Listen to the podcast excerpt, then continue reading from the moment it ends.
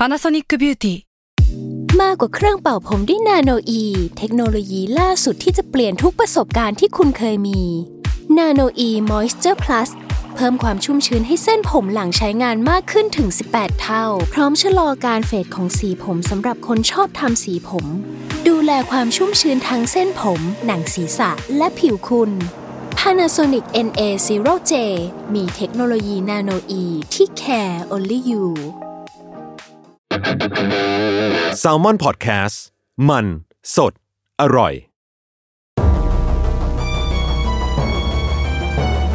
ทฤษฎีสมคบคิดเรื่องลึกลับ สัตว์ประหลาดฆาตกรรม ความลี้ลับที่หาสาเหตุไม่ได้ เรื่องเล่าจากเคสจริงที่น่ากลัวกว่า fiction นี่คือรายการ Untitled Case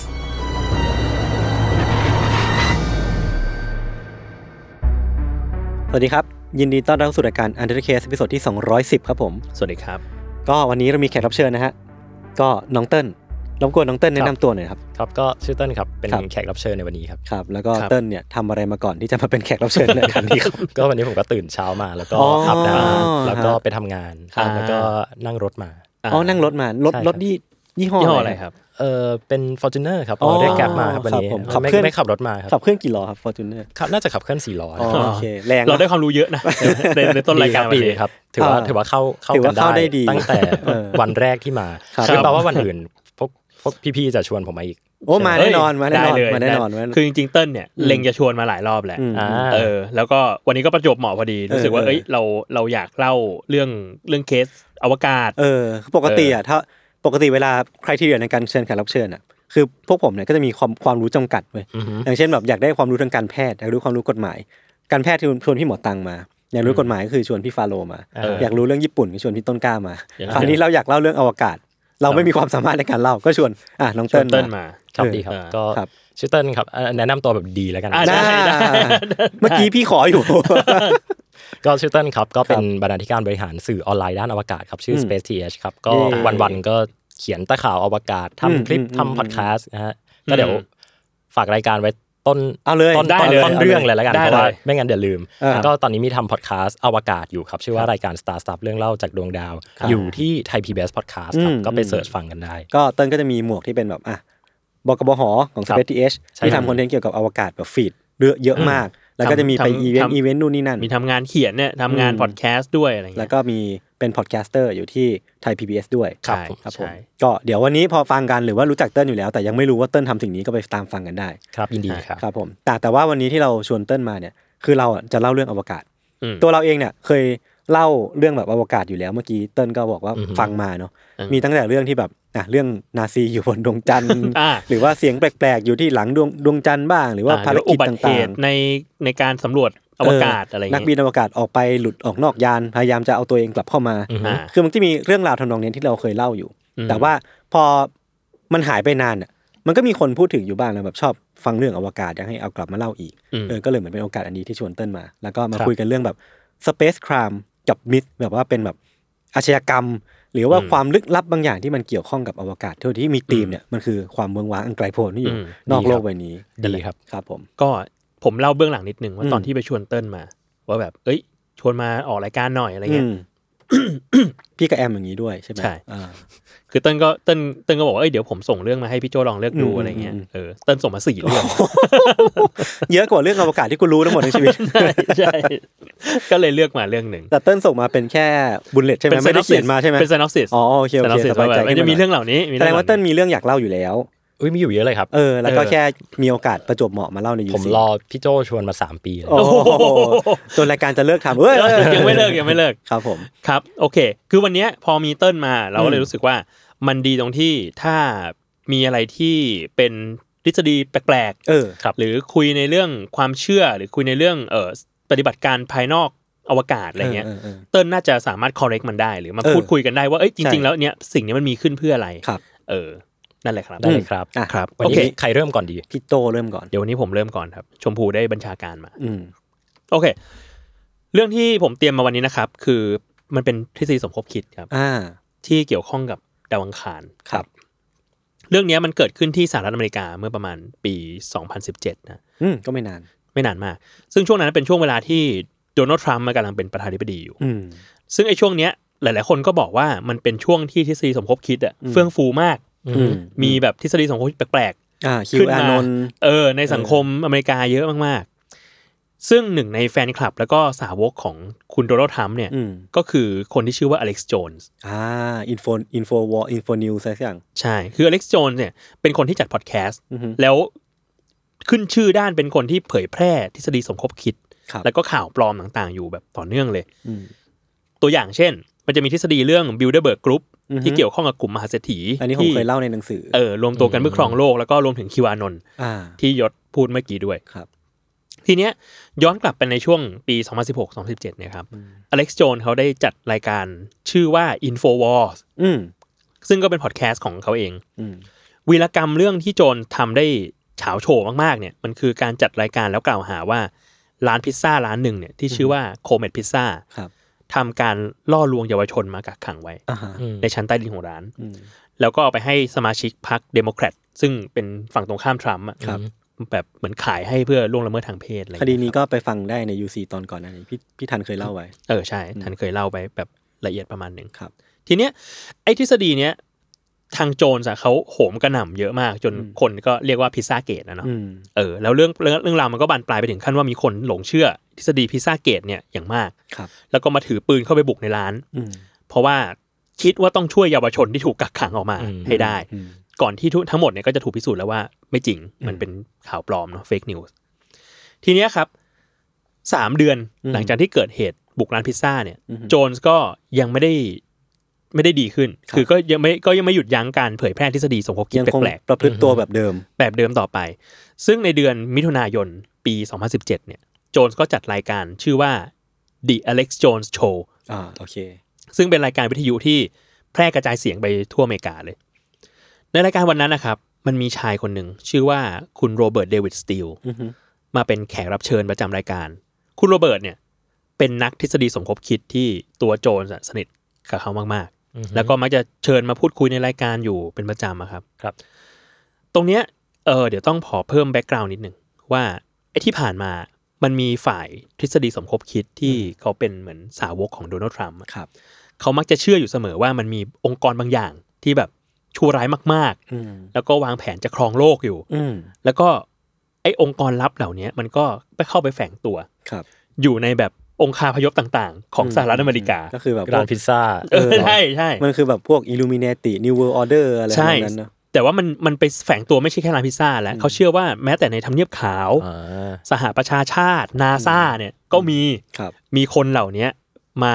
แฝงตัวอยู่แล้วเขาอยากจะยึดครองโลกอือหือแล้วในทางกลับกันครับ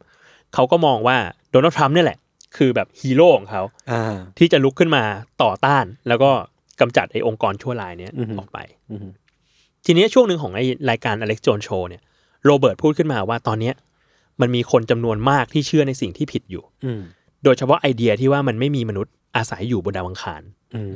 มเพราะว่าสำหรับเขาแล้วอะอืมจริง ๆ แล้วนาซาส่งมนุษย์ไปอาศัยอยู่บนดาวอังคารแบบเงียบๆลับๆมาสักพักหนึ่งแล้วอ่าเออ แล้วทฤษฎีของโรเบิร์ตเนี่ยยังไปไกลกว่านั้นอีกครับ คือเขาระบุว่ามนุษย์ทุกคนที่กำลังอาศัยอยู่บนดาวอังคารตตอนเนี้ยอืมล้วนแล้วแต่เป็นเหยื่อของการลักพาตัวจากนาซาโอ้โหเชี่ย คือเป็น human trafficking แบบว่าถูกลักพาตัวเป็นการค้ามนุษย์เออแต่เอามนุษย์ที่ค้ามาเนี่ยไปอยู่บนดาวอังคารไปอยู่บนดาวอังคารแบบโอ้โหไปไปอยู่หน่อย ลองไปดูหน่อยเป็นยังไงอะไรเพื่อเป็นเงี้ยเป็นเดาว่าเป็นการสร้างแรงงานทาสเพื่อไปสร้างอาณานิคมแถวนั้นเลยเขาเชื่ออย่างนั้นเขาเชื่ออย่างนั้นเออแต่ผมก็งงนะว่ามันควรจะกูต้องดีใจหรือเสียใจวะที่โดนเออเออคือค่าใช้จ่ายในการส่งกูไปเนี่ยมันก็เยอะนะใช่เออ ทีนี้พูดให้ชัดเจนขึ้นก็คือโรเบิร์ตอะเขามีทฤษฎีว่าอะนาซา เคยลักพาตัวเด็กๆ ทั่วสหรัฐอืมแล้วส่งพวกเขาขึ้นไปสร้างอาณานิคมอ่าอยู่บนดาวอังคาร ทั้งหมดเนี่ย เหตุผลเลยคือนาซาเนี่ย คือองค์กรชั่วร้ายอืมอืมแล้วก็ต้องการแสวงหาผลประโยชน์ต่าง ๆ ให้กับผู้คนที่ต่อต้านโดนัลด์ทรัมป์อะครับ อืม แล้วโรเบิร์ตก็ยังบอกอีกด้วยครับว่า ไอเหล่าเยาวชนทั้งหลายที่ถูกลักพาตัวขึ้นไปอยู่บนดาวอังคารเนี่ย พอไปถึงบนดาวแล้วอะ เขาก็ไม่มีทางเลือกอะไรอื่นเลย นอกจากตกเป็นทาสของนาซาโอ้โหคือจะกลับบ้านแล้วกลับไม่ได้อืมเออ ต้องอยู่บนดาวอังคารแล้วก็ทำตามคำสั่งนาซาไปเรื่อยอืมๆในขณะที่ตัวอเล็กซ์โจนนะครับ ที่เป็นคนดำเนินรายการก็กล่าวเสริมกับโรเบิร์ตว่า เขาเชื่อว่าภารกิจ 90%ของนาซาเนี่ยอืมเป็นเรื่องที่เป็นความลับอยู่ อืมแล้วเรื่องที่เรารับรู้จากนาซาเนี่ยเป็นแค่สิบมันแค่10%เท่านั้นเอง the tip of the iceberg อะไรใช่ใช่คือแล้วโจนก็ยังอ้างด้วยว่าเขาได้ความลับเนี่ย มาจากบุคลากรระดับสูงในนาซาอืมเออ มาเปิดเผยให้ทุกคนได้ได้รู้กันซึ่งโจหัวมาอย่างเงี้ยมันปลอมชิบหายเลยเหมือนเหมือนถ้าเป็นถ้าเป็นบ้านเราก็แบบเนี่ยได้ยินมาจากแบบวงในแต่ไม่พูดดีกว่า เป็นสารคดีแบบ history channel ตอนสี่ทุ่มเป็นต้นไปอะใช่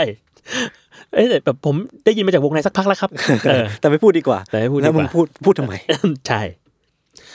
เออทีนี้ในรายการนะโจนส์ก็ยังบอกด้วยว่า ไม่ใช่มีแค่เรื่องลักพาตัวเยาวชน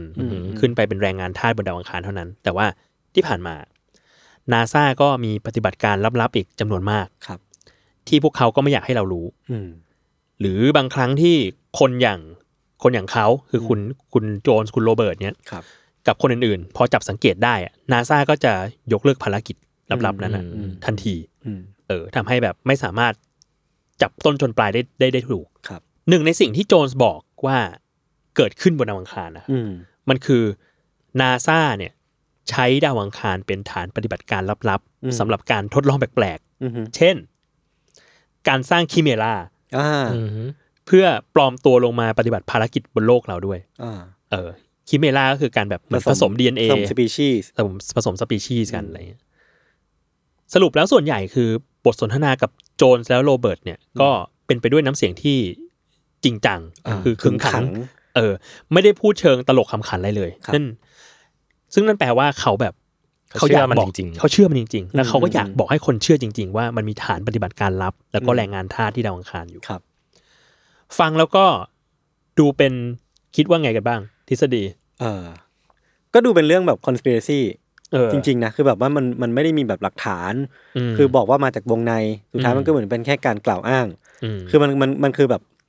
โคตร conspiracy ที่มันก็อยู่ในทำนองเดียวกันกับพวกแบบเสาสัญญาณอืม 5G อ่า Q อานนท์อะไรพวกเนี้ยอืมที่มันเป็นการเชื่อแบบต่อๆการเชื่ออันนี้แล้วมันจะเชื่ออันนี้ด้วยอืมอืมเติ้ลนะส่วนผมผมว่าผมข้องใจเรื่องร้านพิซซ่าว่าร้านพิซซ่ากับนาซามันมันมันเกี่ยวข้องกันยังไง หรือว่าพิซซ่ามัน NASA มันมีคำว่าซ่าเหมือนกันเป็นไปได้เออเป็นไปได้หรือว่าโบนันซ่าเออ ไม่เกี่ยวก็อาจจะมีองค์กรลับนี้แฝงตัวอยู่เหมือเอนอกันอยู่ที่โบนันซ่าแต่แต่คืออืมคือผมมองว่ามันเอ่อ มันมีคนอเมริกันจำนวนหนึ่งที่ที่ไม่ได้เข้าใจตัวโครงสร้างของประเทศตัวเองว่านาซาเนี่ยดำเนินการอยู่ภายใต้กระทรวงอะไรหรือว่าเออเอออ่าหรือว่าแม้กระทั่ง CIA FBI อะไรเงี้ยคืออปกติแล้วทฤษฎีสมคบคิดเนี่ยมักจะมาพร้อมกับชื่อองค์กรที่มันดูเป็นองค์กรแบบองค์กรลับอะอ่าที่แล้วที่ดูโอ้โหใหญ่ใหญ่โตใหญ่และโตลับอืมอะไรแบบนี้ครับ แต่จริงๆอะเราอะมองว่าถ้าเราจะถ้าเราจะดีบังทฤษฎีนี้ได้แบบง่าย ๆ เลยนะครับก็คืออ นาซาทุกวันเนี้ยโดนตัดงบอยู่ทุกวันอ่าแล้วมันจะเอาเงินที่ไหน มาส่งเงินจำนวนมากเอ่อส่งคนจำนวนมาก ไปไปดาดาววอัอังงคาคารรอยู่เรื่อยๆว่ะอยู่เรื่อยๆ และเออพร้อมที่จะล้มเลิกภารกิจเมื่อถูกจับได้อือฮึเออแปลว่าเขาต้องใช้เงินเยอะมากเลยนะหศเอออมอ่า แต่ผมว่าถ้าเติ้ลพูดแบบเนี้ย ชาวทฤษฎีของคบคิดอะเขาก็จะพูดว่า เราไม่รู้หรอกว่างบที่แบบโดนตัดอะอ่ามัมันโดนตัดจริงหรือเปล่าเพราะสุดท้ายมันคือแบบหัวกันอยู่แล้วอ่าอ่าเออมันมีรัฐบาลเงา เขาก็จะมีอะไรคอยชักใยอยู่สักอย่างที่จะมาหักล้าง เออนี่คือคือถ้าเขาเชื่ออยู่แล้วคำอธิบายได้อะผมว่าหลักฐานเชิงประจักษ์เหล่านี้มันก็ไม่ได้สามารถแบบคัดงานเขาได้ขนาดอืนั้นมอืมทีเนี้ยที่เล่ามาทั้งหมดเนี่ยครับมันก็ดูเป็นทฤษฎีแบบหลุดโลกอะเออเออเออแบบโคตรหลุดโลกเลย เพราะว่าอย่างที่อย่างที่เติ้ลบอกคือ เรารู้อยู่แล้วว่าอืมเทคโนโลยีที่มนุษย์เรามีตอนเนี้ยมันไม่ได้ไม่สามารถส่งไปได้เออมันยังไม่สามารถไปตั้งถิ่นฐานบนดาวอังคารถาวรได้ครับ ใช่ไหมใช่ไหมเออ แล้วในทางหนึ่งมันก็เลยมี แฟนคลับของอเล็กซ์โจนอะอืมเขาก็เชื่อเรื่องเล่าของของคนที่เขาบูชาครับแบบจริง ๆ จัง ๆ เลย จนแล้วจนรอดนะครับ ก็กลายเป็นว่าทางนาซาเองอืมก็ออกมาตอบโต้อยู่เหมือนกันอืมไอ้ทฤษฎีสมคบคิดอันเนี้ยอืมคือมันมีโฆษกของนาซาครับ ชื่อว่าคุณกายเว็บสเตอร์อืมเออได้ให้สัมภาษณ์กับเว็บไซต์ Daily Beast ครับอืมโดยยืนยันว่าข่าวลือเรื่องเนี้ยมันไม่จริงอืม แล้วตอนเนี้ยที่พวกเรามีอะก็แค่หุ่นยนต์ตะเวนสำรวจอ่าอันนั้นมากสุดแล้วล่ะเอที่เราอทำได้ที่นาซาส่งขึ้นไปสำรวจดาวอังคารน่ะมีคือมีแค่นั้นครับไม่มีอะไรมากกว่านั้น ตอนแรกเนี่ยว่าจะบอกว่าเพราะเราก็ไม่มีเงิน อันนั้นก็จริงไป อันนั้นก็จริงอันไปนั้นก็ยอมรับกันไป เออ ก็กลายเป็นว่าจริง ๆ มันเขาก็บอกตรงๆแหละว่ามันไม่มีมนุษย์ขึ้นไปอยู่บนดาวอังคารอืมได้ได้หรอกเอออมในตอนนี้อืมหลังจากที่นาซาออกมาแถลงนะครับ มันก็มีเสียงสะท้อนหลากหลายครับจากสังคมอะบ้างก็บอกว่า คือบางมันไอ้เรื่องเนี้ยมันเป็นเรื่องไร้สาระมากนะ คือมนาซาอืมไม่จำเป็นต้องมาตอบคำถามอะไรเลยอืมในขณะที่บางฝ่ายที่เชื่อทฤษฎีสมคบคิดน่ะเขาก็มองว่าคำตอบนาซามันไม่ชัดเจนพออ่านั่นแหละ แล้วก็ไม่ทำให้พวกเขาเลิกสงสัยนาซาได้ครับ เออ แต่ก็อยากสเตทไว้ตรงนี้นิดนึงว่าอย่างพวกทฤษฎีสมคบคิดอะอืมเขาก็มักจะพูดอะไรขึ้นมาโดยที่ไม่มีหลักฐานอยู่เหมือนกัน เออเออเออเพื่อมาหักล้างเราว่าแบบ เอ้ย คุณไม่มี คำอธิบายที่เหมาะสมเลยอืมอะไรเงี้ยหรือหลักฐานบางอย่างมันคือการกับจับ A มาชน B โดยที่ไม่ make sense อะเออ มันเหมือนเป็นการตั้งคำถามจากสิ่งที่ไม่มีหลักฐานอะอืมแล้วก็มา confirmation bias กันไปกันมา ใช่ใช่ใช่เออ มันก็เป็นวิธีของทฤษฎีสมคบคิดแหล้วอืเนาะมทีนี้ครับ วีรกรรมที่อเล็กซ์โจนมีต่อวงการอวกาศแล้วก็นาซาไม่ได้มีแค่เรื่องนี้เรื่องเดียว อืมเพราะว่าก่อนหน้านี้เขาก็เป็นหนึ่งในหัวหอกสำคัญที่เผยแพร่กระจายทฤษฎีสมคบคิดที่ ค่อนข้างโด่งดังมากๆ นั่นคือ fake moon landing อ่าเออหรือทฤษฎีที่เสนอว่าไอการไปเหยียบดวงจันทร์อ่าของนาซาเนี่ยคือเรื่องหลอกลวงครับทุกอย่างมันเกิดขึ้นในสตูดิโอแห่งหนึ่งบนโลกเออเออเออเออ อันนี้เติ้ลเคยได้ยินอยู่แล้วแน่นอน จะบอกว่าผมเพิ่งอัดพอดแคสต์เรื่องนี้มาอ๋อเหรอเอาจริงเหรอเรียกว่าจากไทยเรียกว่า PBS ทฤษฎีเหรออ่าใช่ครับครับ moon fake moon landing fake moon landing อืมเออเออก็มีการจับส่วนใหญ่ที่เห็นบ่อยๆก็ธงไม่ปิวอ่ามี frame ขอบ frame ครับหรือว่าแบบ เฮ้ยมันดู fake มากเลยนะอะไรเงี้ย เออมันจะมีแบบอะไรนะธงทำไมมันดูเหมือนมีลมพัด ทั้งทั้งที่บนดวงจันทร์มันไม่มีแผนบรรยากาศเออเออเออเอออะไรอะไรประมาณนั้นมันก็จะจับผิดอะไรกันแบบนี้ครับ ทีเนี้ยพอทั้งหมดเนี่ยคือพูดไปแล้วก็สงสารนาซาที่มักจะตกเป็นเป้าของเหยื่อเอองบเป็นกูเหยื่ก็อโดนตัดกูก็พยายาม explore อวกาศให้พวกมึงเนี่ยยังมาจับผิดกูอีกเออ กลายเป็นเป็นเป้าของเราสาวกครับทฤษฎีสมคบคิดเหล่านี้บ่อยอืมๆ มีครั้งหนึ่งครับ มีกลุ่มคนที่ฟ้องนาซาอืมว่านาซาเนี่ยละเลยการแถลงต่อสาธารณชนอ่าว่าเขาพบสิ่งมีชีวิตบนดาวอังคารอ่าคือสรุปง่ายๆ คือมันมีคนพบว่ามีเป็นคนเห็นมีคนไปเห็น ว่ามีภาพภาพหนึ่งที่หุ่นยนต์สำรวจดาวอังคารนะเก็บมาอืมภาพนั้นอะมันมีก้อนหินอยู่ก้อนหนึ่งแล้วคนอะ ก็คิดว่า ไอเนี่ยไม่ใช่ก้อนหินจริงอืมแต่เป็นสิ่งมีชีวิตตั้งหากอือฮึเออคนก็มาฟ้องกันว่าแบบทำไมนาซาไม่ชี้แจงหน่อยอะไรมันเงี้ยฟ้องได้ด้วยเหรอ ก็กูจะไม่แถลงอะกูผิดอะไรนาซาอะบอกก็ก้อนหินไง เออกลับมาที่เรื่องโจนส์ครับ คือหลังจากที่เขาช่วยกระจายทฤษฎีสมคบคิดเกี่ยวกับไออาณานิคมบนดาวอังคารเนี้ออกไปแล้วอะเขาก็เขาก็ไม่ค่อยรับผิดชอบอะไรต่อครับ คือหลังจากนั้นก็ไปเผยแพร่ทฤษฎีแปลกๆแนวสมคบคิดแบบเนี้ยอืมเรื่องอื่นๆอีกมากมาย แต่ว่าอย่างนั้นหลังจากนั้นนะครับยังไงก็ตามเขาก็ถูกsocial network ต่างๆครับอืมทั้ง Facebook Twitter YouTube เนี่ยแบน account ไปครับอืมแล้วก็หลังจากที่ทางการสหรัฐต้องการเอาจริงเอาจังจากการปล่อยข่าวปลอมอืมที่ก็สร้างความแตกแยกในสังคมสหรัฐขึ้นเยอะมาก ก็เลยเขาเลยแบนไปอืมแต่หลังจากที่อีลอนมัสก์เขามาเทคโอเวอร์อืมทวิตเตอร์ Twitter เขาก็มีนโยบายคือเลิกเลิกแบนเขาจะปลดแบนทุกคน ใช่เลิกแบน Free โจน speech ส์ใช่อืม ในปี 2023อะปีที่แล้วนี่เองครับแล้วมันก็เลยกลายเป็นข้อถกเถียงอืมเกี่ยวกับเรื่อง free speech ในในโลกออนไลน์ว่าอืมไอ้แล้วเส้นแบ่งมันคืออะไร เออในเมื่อแบบคนคนหนึ่งสามารถมีอิทธิพลต่อคนคนหนึ่งได้แล้วคนคนเนี้ยสร้าง fake news อยู่ ใช่ แล้วมันไม่ใช่แค่สร้าง fake news เฉยๆ แต่ว่าไอ้ fake news เหล่านี้มันมีคนเชื่ออย่างเอาจริงเอาจังอืมแล้วมันกลายเป็นว่ามันสร้างความแตกแยกในสังคมขึ้นมาได้จริงๆอะเออ เออ แล้วอย่างเนี้ยมันควรจะมีการ กำกับดูแลอะไรบางอย่างไหมครับหรือฟรีสปีชแบบนี้มันมันเหมาะสมหรือเปล่าอะไรอย่างอืเงี้ยมเอออันนี้ก็อยากมาถกกันอยู่เหมือนกัน ผมว่าผมตอบไม่ได้ ยากเกินอืมผมว่าจริง ๆอะผมจะมาในสายที่ที่สายฟรีสปีชมากสุดๆๆไปเลยใช่หมสุดๆไปเลยออแบบซ้ายสุดโต่งไปเลย แล้วถ้าแล้วถ้ามันจะมีใครเฟล หรือแบบตกอืมหลุมตัวเองตายขึ้นมาเนี่ย ผมก็จะอืมอยู่ในอยู่ในกองกองเชียร์ม อ่าเออเออคือคือผมจะสนับสนุนอะไรแบบนี้มากอ่าฮะอืมอ่าฮะๆแต่แต่สุดท้ายแล้วอะผมก็มองว่าทุกคนอะก็มีหน้าที่ที่จะต้องดูแลตัวเองว่าทำยังไงให้ตัวเองไม่ตกเป็นเหยื่อของเฟกนิวเพราะว่าอืมมันโอเคแหละเราเอาเรื่องของนาซาเอาเรื่องของอะไรมาพูด เพราะมันมันไกลตัวคุณไงคือคนทั่วไปอะคุยกันสนุกปากแต่พอลองมันเป็นเรื่องที่แบบใกล้ตัว เช่น แอปดูดตังค์อืมหรือว่าอะไรที่มันเกี่ยวข้องกับความเป็นอยู่ของคุณอะ คุณจะยังยัง ไม่ใช้กระบวนการคิดอยู่หรือเปล่าอ่าคุณยังเชื่อแบบ เชื่อโดยที่ไม่ได้พิจารณาอะไรอยู่หรือเปล่าอืมอืมอืมคือ คิดว่าการ up knowledge คนก็เป็นเรื่องที่สำคัญที่สุดแหละ ในการแบบว่าทำให้คนมี literacy ในการแบบเสพสื่อกรองข่าวเช็คเบื้องต้นว่าข่าวที่คุณอ่านอยู่มันมีเอ๊ะสักนิดนึงไหมว่านี่คือข่าวจริงข่าวปลอมผมว่ามันคือมันคือสิ่งที่มันมันถ้ามันมีอะมันจะ safe สุดแหละในแง่แบบการปล่อยให้คนแบบสามารถ free speech ได้ เรียกว่าเป็นแบบ ฉากในอุดมคติแล้วกันเออเออว่าแบบอืมเฮ้ยเราทุกคนสามารถแบบ up firmware ตัวเองได้อืม up ความรู้มีแหล่งข้อมูลที่มันถูกต้อง แล้วครับเราก็รู้ว่าสิ่งเหล่านี้มันเป็นแบบ fake news อืมเป็นข่าวที่ถูกปั่นกระแสขึ้นมาเป็นทฤษฎีสมคบคิดอะไรอย่างนี้ครับก็พี่ยศพี่โจเห็นข่าวล่าสุดปะที่มันมีคนเอ่อบอกว่าไปเจอศพเอเลี่ยนที่อ่าที่นิวเม็กซิโกโกใช่ใช่โอ้โหเป็น viral ไป อันนั้นอะก็ก็เป็น viral จริงจังมาก ซึ่งสุดท้ายแล้วอะ ตอนนั้นอะเติ้ลก็พยายาม fight เรื่องนี้อยู่กับอืมกับสื่อต่างๆ ที่ที่เอาไปลงอะเพราะว่าอืมจริง ๆอะมันเป็นมันเป็นการเขียนข่าวผิดกันทั้งโลกเลยอ่าฮะเพราะว่าแค่อะแค่การบิดคำง่ายๆนะ รัฐสภาเม็กซิโก เผยว่าเจอเอเลี่ยนอืมกับอืมมีคนเอาร่างของเอเลี่ยนเนี่ยอืมไปเผยต่อรัฐสภาอ๋อเม็กซิโกก็เปลี่ยนกันคนละเรื่องห็นปะมันเปลี่ยนเป็นอ่ามัมันเปลี่ยนเป็นคนละคนละบริบทคนละเรื่องกันเลยอะซึ่งเรื่อคงวามจริงคืออย่างหลังถูกปะซึ่งความจริงคืออย่างหลังโอเคอืมอืมอืมก็เลยก็เลยกลายเป็นว่าทุกวันเนี้ยเวลาที่เรารับสารต่างๆ ในโซเชียลมีเดียเนี่ยอืมแค่คำมันอยู่สลับกันอะ มันทำให้เราคิดได้รวดเร็วแค่ไหนอืมหรือเราอืมมองคำเป็นกลุ่มก้อน มีเอเลี่ยนอืมมีรัฐสภามีแล้วก็มีแบบเออเม็กซิโกเออเออก็กลายเป็นว่ากลายเป็นเรื่องเดียวที่เป็นคนละอย่างกับที่อืมจริง ๆ มันเป็นอืมไปแล้วอะครับเออเรื่องนี้ดีเรื่องนี้ดีมาก มันเห็นภาพ คือบางทีการ paraphrase จริงๆมันมันทำไปเพื่อ engagement ใช่ใช่เพื่อใช่เพื่อเพื่อเรียกอะไรบางอย่างอืมโดยที่เป็นเจตนา แต่ว่าคนที่ทั่วไปที่เสพสื่อก็จะเป็นเหยื่อของการแบบตั้งใจสร้างข้อมูลผิดๆขึ้นมาอืมครับ แต่จำได้ว่าข่าวเนี้ยตั้งแต่เห็นเอเลี่ยนเป็นรูปถ่ายอะอืมครั้งแรก มึงปูนเออ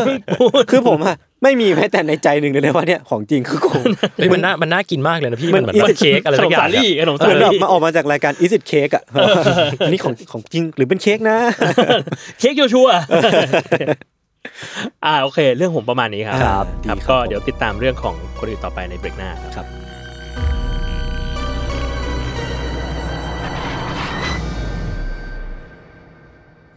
อะก็ก็กลับมาอยู่ในเบรกที่สองครับ ผมไม่รู้ว่าเราเบรกกี่รอบนะเวลามีแขกรับเชิญอะมันแบกสองรอบเบรกทุกรอบเลยปะใช่ใช่ไปดูงั้นรอบก็กลับมาเบรกที่สองก็เป็นคิวของ โอเคครับน้องเติ้ลได้ครับ ก็เป็นเรื่องของเติ้ลจริงๆเอ่อเรื่องเนี้ยจะบอกว่า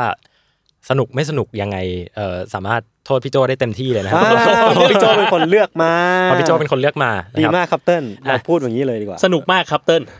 ยังอันนี้คือเรา priming ไว้ก่อน เรารีบเรารีบก่รับครับ เรื่องของเติ้ลเนี่ยมันจะเกี่ยวกับว่าปกติแล้วเนี่ยเวลาที่เราเอ่อพูดถึงคดีต่างๆ หรือว่าอืมเคสต่างๆเนี่ยเราก็จะนึกถึงว่าใครคือฆาตกรใช่ไหมครับอ่าอ่าแต่ธีมของเต้นในวันเนี้ยนะฮะซึ่งเป็นเป็นธีมย่อยที่ลงมาจากอวกาศอีกทีหนึ่งอะอืมก็คือเรื่องว่าเอ้าแล้วถ้าฆาตกรมันไม่ใช่ตัวบุคคลครับแต่ว่าเป็น อวกาศล่ะอืมอ่าซึ่งอวกาศที่ว่าเนี่ยมันไม่ใช่ว่าออกไปนอกยานแล้วก็เสียชีวิตนะฮะเพราะว่าไม่งั้นมันก็จะง่ายไปแต่ว่าครับเต้นกำลังพยายามที่จะตีความคำว่าอวกาศภาพรวมเนี่ยอืมเป็นการสำรวจอวกาศหรือว่าเป็นอืมความทะเยอทะยานของมนุษย์นะครับอืมโดยที่เหยื่อนะครับโอเคมีฆาตกรแล้วก็ต้องมีเหยื่ออมเหยื่อของเรื่องเนี้ยก็คือนักบินอวกาศอืมนะครับ ซึ่งนักบินอวกาศเนี่ยจริงๆอะอะถ้าถามพี่ยศกับเอ่อ พี่โจจะบอกจะพี่โจจะเป็นพี่ทันจะเป็นยังไม่ทันอยู่อ่าติดอยู่มันติดอยู่มันติดหูมันติดหูเออนะฮะถามพี่ยศกับพี่โจครับว่าเวลาที่พูดถึงนักบินอวกาศอือหืออืมพี่พี่ๆนึกถึงอะไรกัน นึกถึงชุดอวกาศ ชุดอวกาศก่อนอืมเลย การมีหอยสายห้อยระยงระยางอืมหน้ากากที่มันแบบค่อนข้างเป็นเอกลักษณ์อือหือแล้วก็การแบบ action การแบบลอยเท่งๆเคว้งคว้างอะไรเงี้ยการไร้แรงโน้มถ่วงกระโดดสูงสูงๆอยู่เออตามดาวอืมดวงจันทร์พี่พี่โจนึกถึง เออ นึกถึงชุดอวกาศเป็นอย่างแรกครับ แล้วก็นึกถึงการออกไปนอกโลก อืมอืมเออ พวกแบบต้องสู้กับแรงจีอะไรเงี้ยอืมเอออมตอนเด็ก ๆ เคยดูพวกสารคดีอ่านหนังสือมาก็จะรู้สึกว่าเอ้ยการออกไปนอกอวกาศอืมสำหรับนักบินเนี่ยมันยากนะครับครับ เออคำถามสำคัญคำถามหนึ่งเออก็คือ คิดว่าเขามีหน้าไหมภายใต้หน้ากากเออที่เขาสวมอยู่อะไม่มีเขามีหน้าหรือเอว่าอเออเราจะไม่นึกหน้าเออเข้าไปในนั้นจะนึกถึงใช่ไหมเออกระจกที่เงาดเออที่ที่ที่ เป็นหน้ากากำอืมแล้วก็สะท้อนไปเห็นแบบดาวบ้างอะไรบ้างเออเออใช่ใช่เออไม่ค่อยจะนึกหน้านึกเป็นอย่างนั้นคนอยู่ในนั้นนะใช่ใช่ซึ่งอันเนี้ยเป็นประเด็นหลักของเต้นในวันนี้ เพราะว่าครับจริง ๆ แล้วเนี่ยเต้นอยากจะบอกว่าเวลาที่เรามองนักบินอวกาศอืมหรือว่าตัวประสบการณ์เต้นเองเนี่ยได้ไปอืมพูดตามงานต่างๆ หรือว่าได้ไปเอ่อออกงานนะบางทีก็มีนักบินอวกาศมาประเทศไทยบ้างก็ได้มีโอกาสไปสัมภาษณ์อะไรบ้างเนี่ยครับคนก็จะเรียกนักบินอวกาศว่านักบินอวกาศอ่าราวกับว่าเขาไม่ใช่มนุษย์ อืมราวกับว่าเขาเป็นแบบเอเลี่ยนอะไรซัมติงที่เดินทางมาแล้วก็มาโปรดสัตว์โลกอ่าใช่ไหมครับอ่าเราก็เลยเรียกเขาว่ามนุษย์อวกาศครับนักบินอวกาศ แต่ว่าจริง ๆ แล้วอะภายใต้หน้ากากของพวกเขาเหล่านั้นเนี่ยภายใต้หมวกสีขาวเนี่ย แล้วก็ภาพที่สะท้อนไปเป็นดวงดาวอะอืมเราเคยคิดหรือเปล่าว่าอืมมันมีสายตาของมนุษย์คู่หนึ่งอยู่อือหืออ่ามันมีความเป็นมนุษย์อยู่ข้างในนั้นเออนะครับอืมอืมอืมดังนั้นเนี่ย ตอนเนี้ยต้นอยากจะมาเล่าเรื่องราวที่มันมันเป็น human side หรือว่าเป็นด้านมิติความเป็นมนุษย์อะของนักบินอวกาศบ้างนะครับ โดยที่เราจะเออจริง ๆ ใน Space TH เนี่ยเราเหมือนกับมีกฎก็ไม่ใช่กฎหรอกเป็นธรรมเนียมอะว่า เวลาที่เราพูดถึงนักบินอวกาศคนไหนอะเราจะเรียกเขาด้วยชื่ออแล้วก็นามสกุลครับเพื่อเป็นการให้เกียรติเขาเนาะเพราะเหมือนกับอืมเขาเป็นตัวแทนของมนุษย์คนหนึ่งอืมนะครับ ทีนี้เรื่องที่ต้นจะเล่าเนี่ยมันสืบเนื่องจากว่า ทุกต้นเดือนกุมภาพันธ์เนี่ยนาซาเขาจะมีพิธีสำคัญพิธีหนึ่งครับนะชื่อว่า Day of Remembrance อ่าอ่าก็แปลเป็นการไทยจดจำระกาลึรกจดถึงจำระลึกใช่อืมนะครับ โดยที่งานนี้เนี่ยนาซาเขาตั้งใจว่าเขาจะจัดทุกปีให้ครับกับนักบินอวกาศที่เสียชีวิตอืมในระหว่างภารกิจ หรือว่ามีส่วนเกี่ยวข้องที่เอ่อเขาต้องเอาชีวิตเข้าแลกเพื่อเป้าหมายการสำรวจอวกาศอะไรบางอย่างนะครับอืมคุณโจนส์ Infowars ของอ่า พี่นี่ก็คือหน้าห่อเหี่ยวไปเลยนะครับ ว่า อุ้ยกูแบบในขณะที่คนจำนวนมากยอมสละชีวิตเพื่อกูเอาการสำรววกาศ พวกนี้มาล้อเล่นอะไรอย่างเอเงี้ยอใช่ใช่ใช่อืมโดยที่พิธีดังกล่าวเนี่ยก็จะจัดขึ้นที่ Arlington National Cemetery นะครับ ซึ่ง ใครที่ดูเอ่อภาพยนตร์ครับเอ่อที่เกี่ยวข้องกับทหารผ่านศึกอะหรือว่าอืมมีนักบินเสียชีวิต หรือว่าทหารเสียชีวิตอะแล้วจะมีแบบเครื่องบินอะบินอ๋อผ่านหัวแฟวเออไปแล้วก็มีแบบเป็นสุสานสีขาวๆเต็มไปหมดเลยอ่าข้างหน้า อันเนี้ยคือสถานที่นั้น คือที่นี่อ๋อคือที่นี่อ๋อนะครับเป็นเอ่อเป็นเหมือนกับอนุสรณ์สถานแห่งชาติที่อยู่ที่รัฐเวอร์จิเนียในสหรัฐนะครับครับ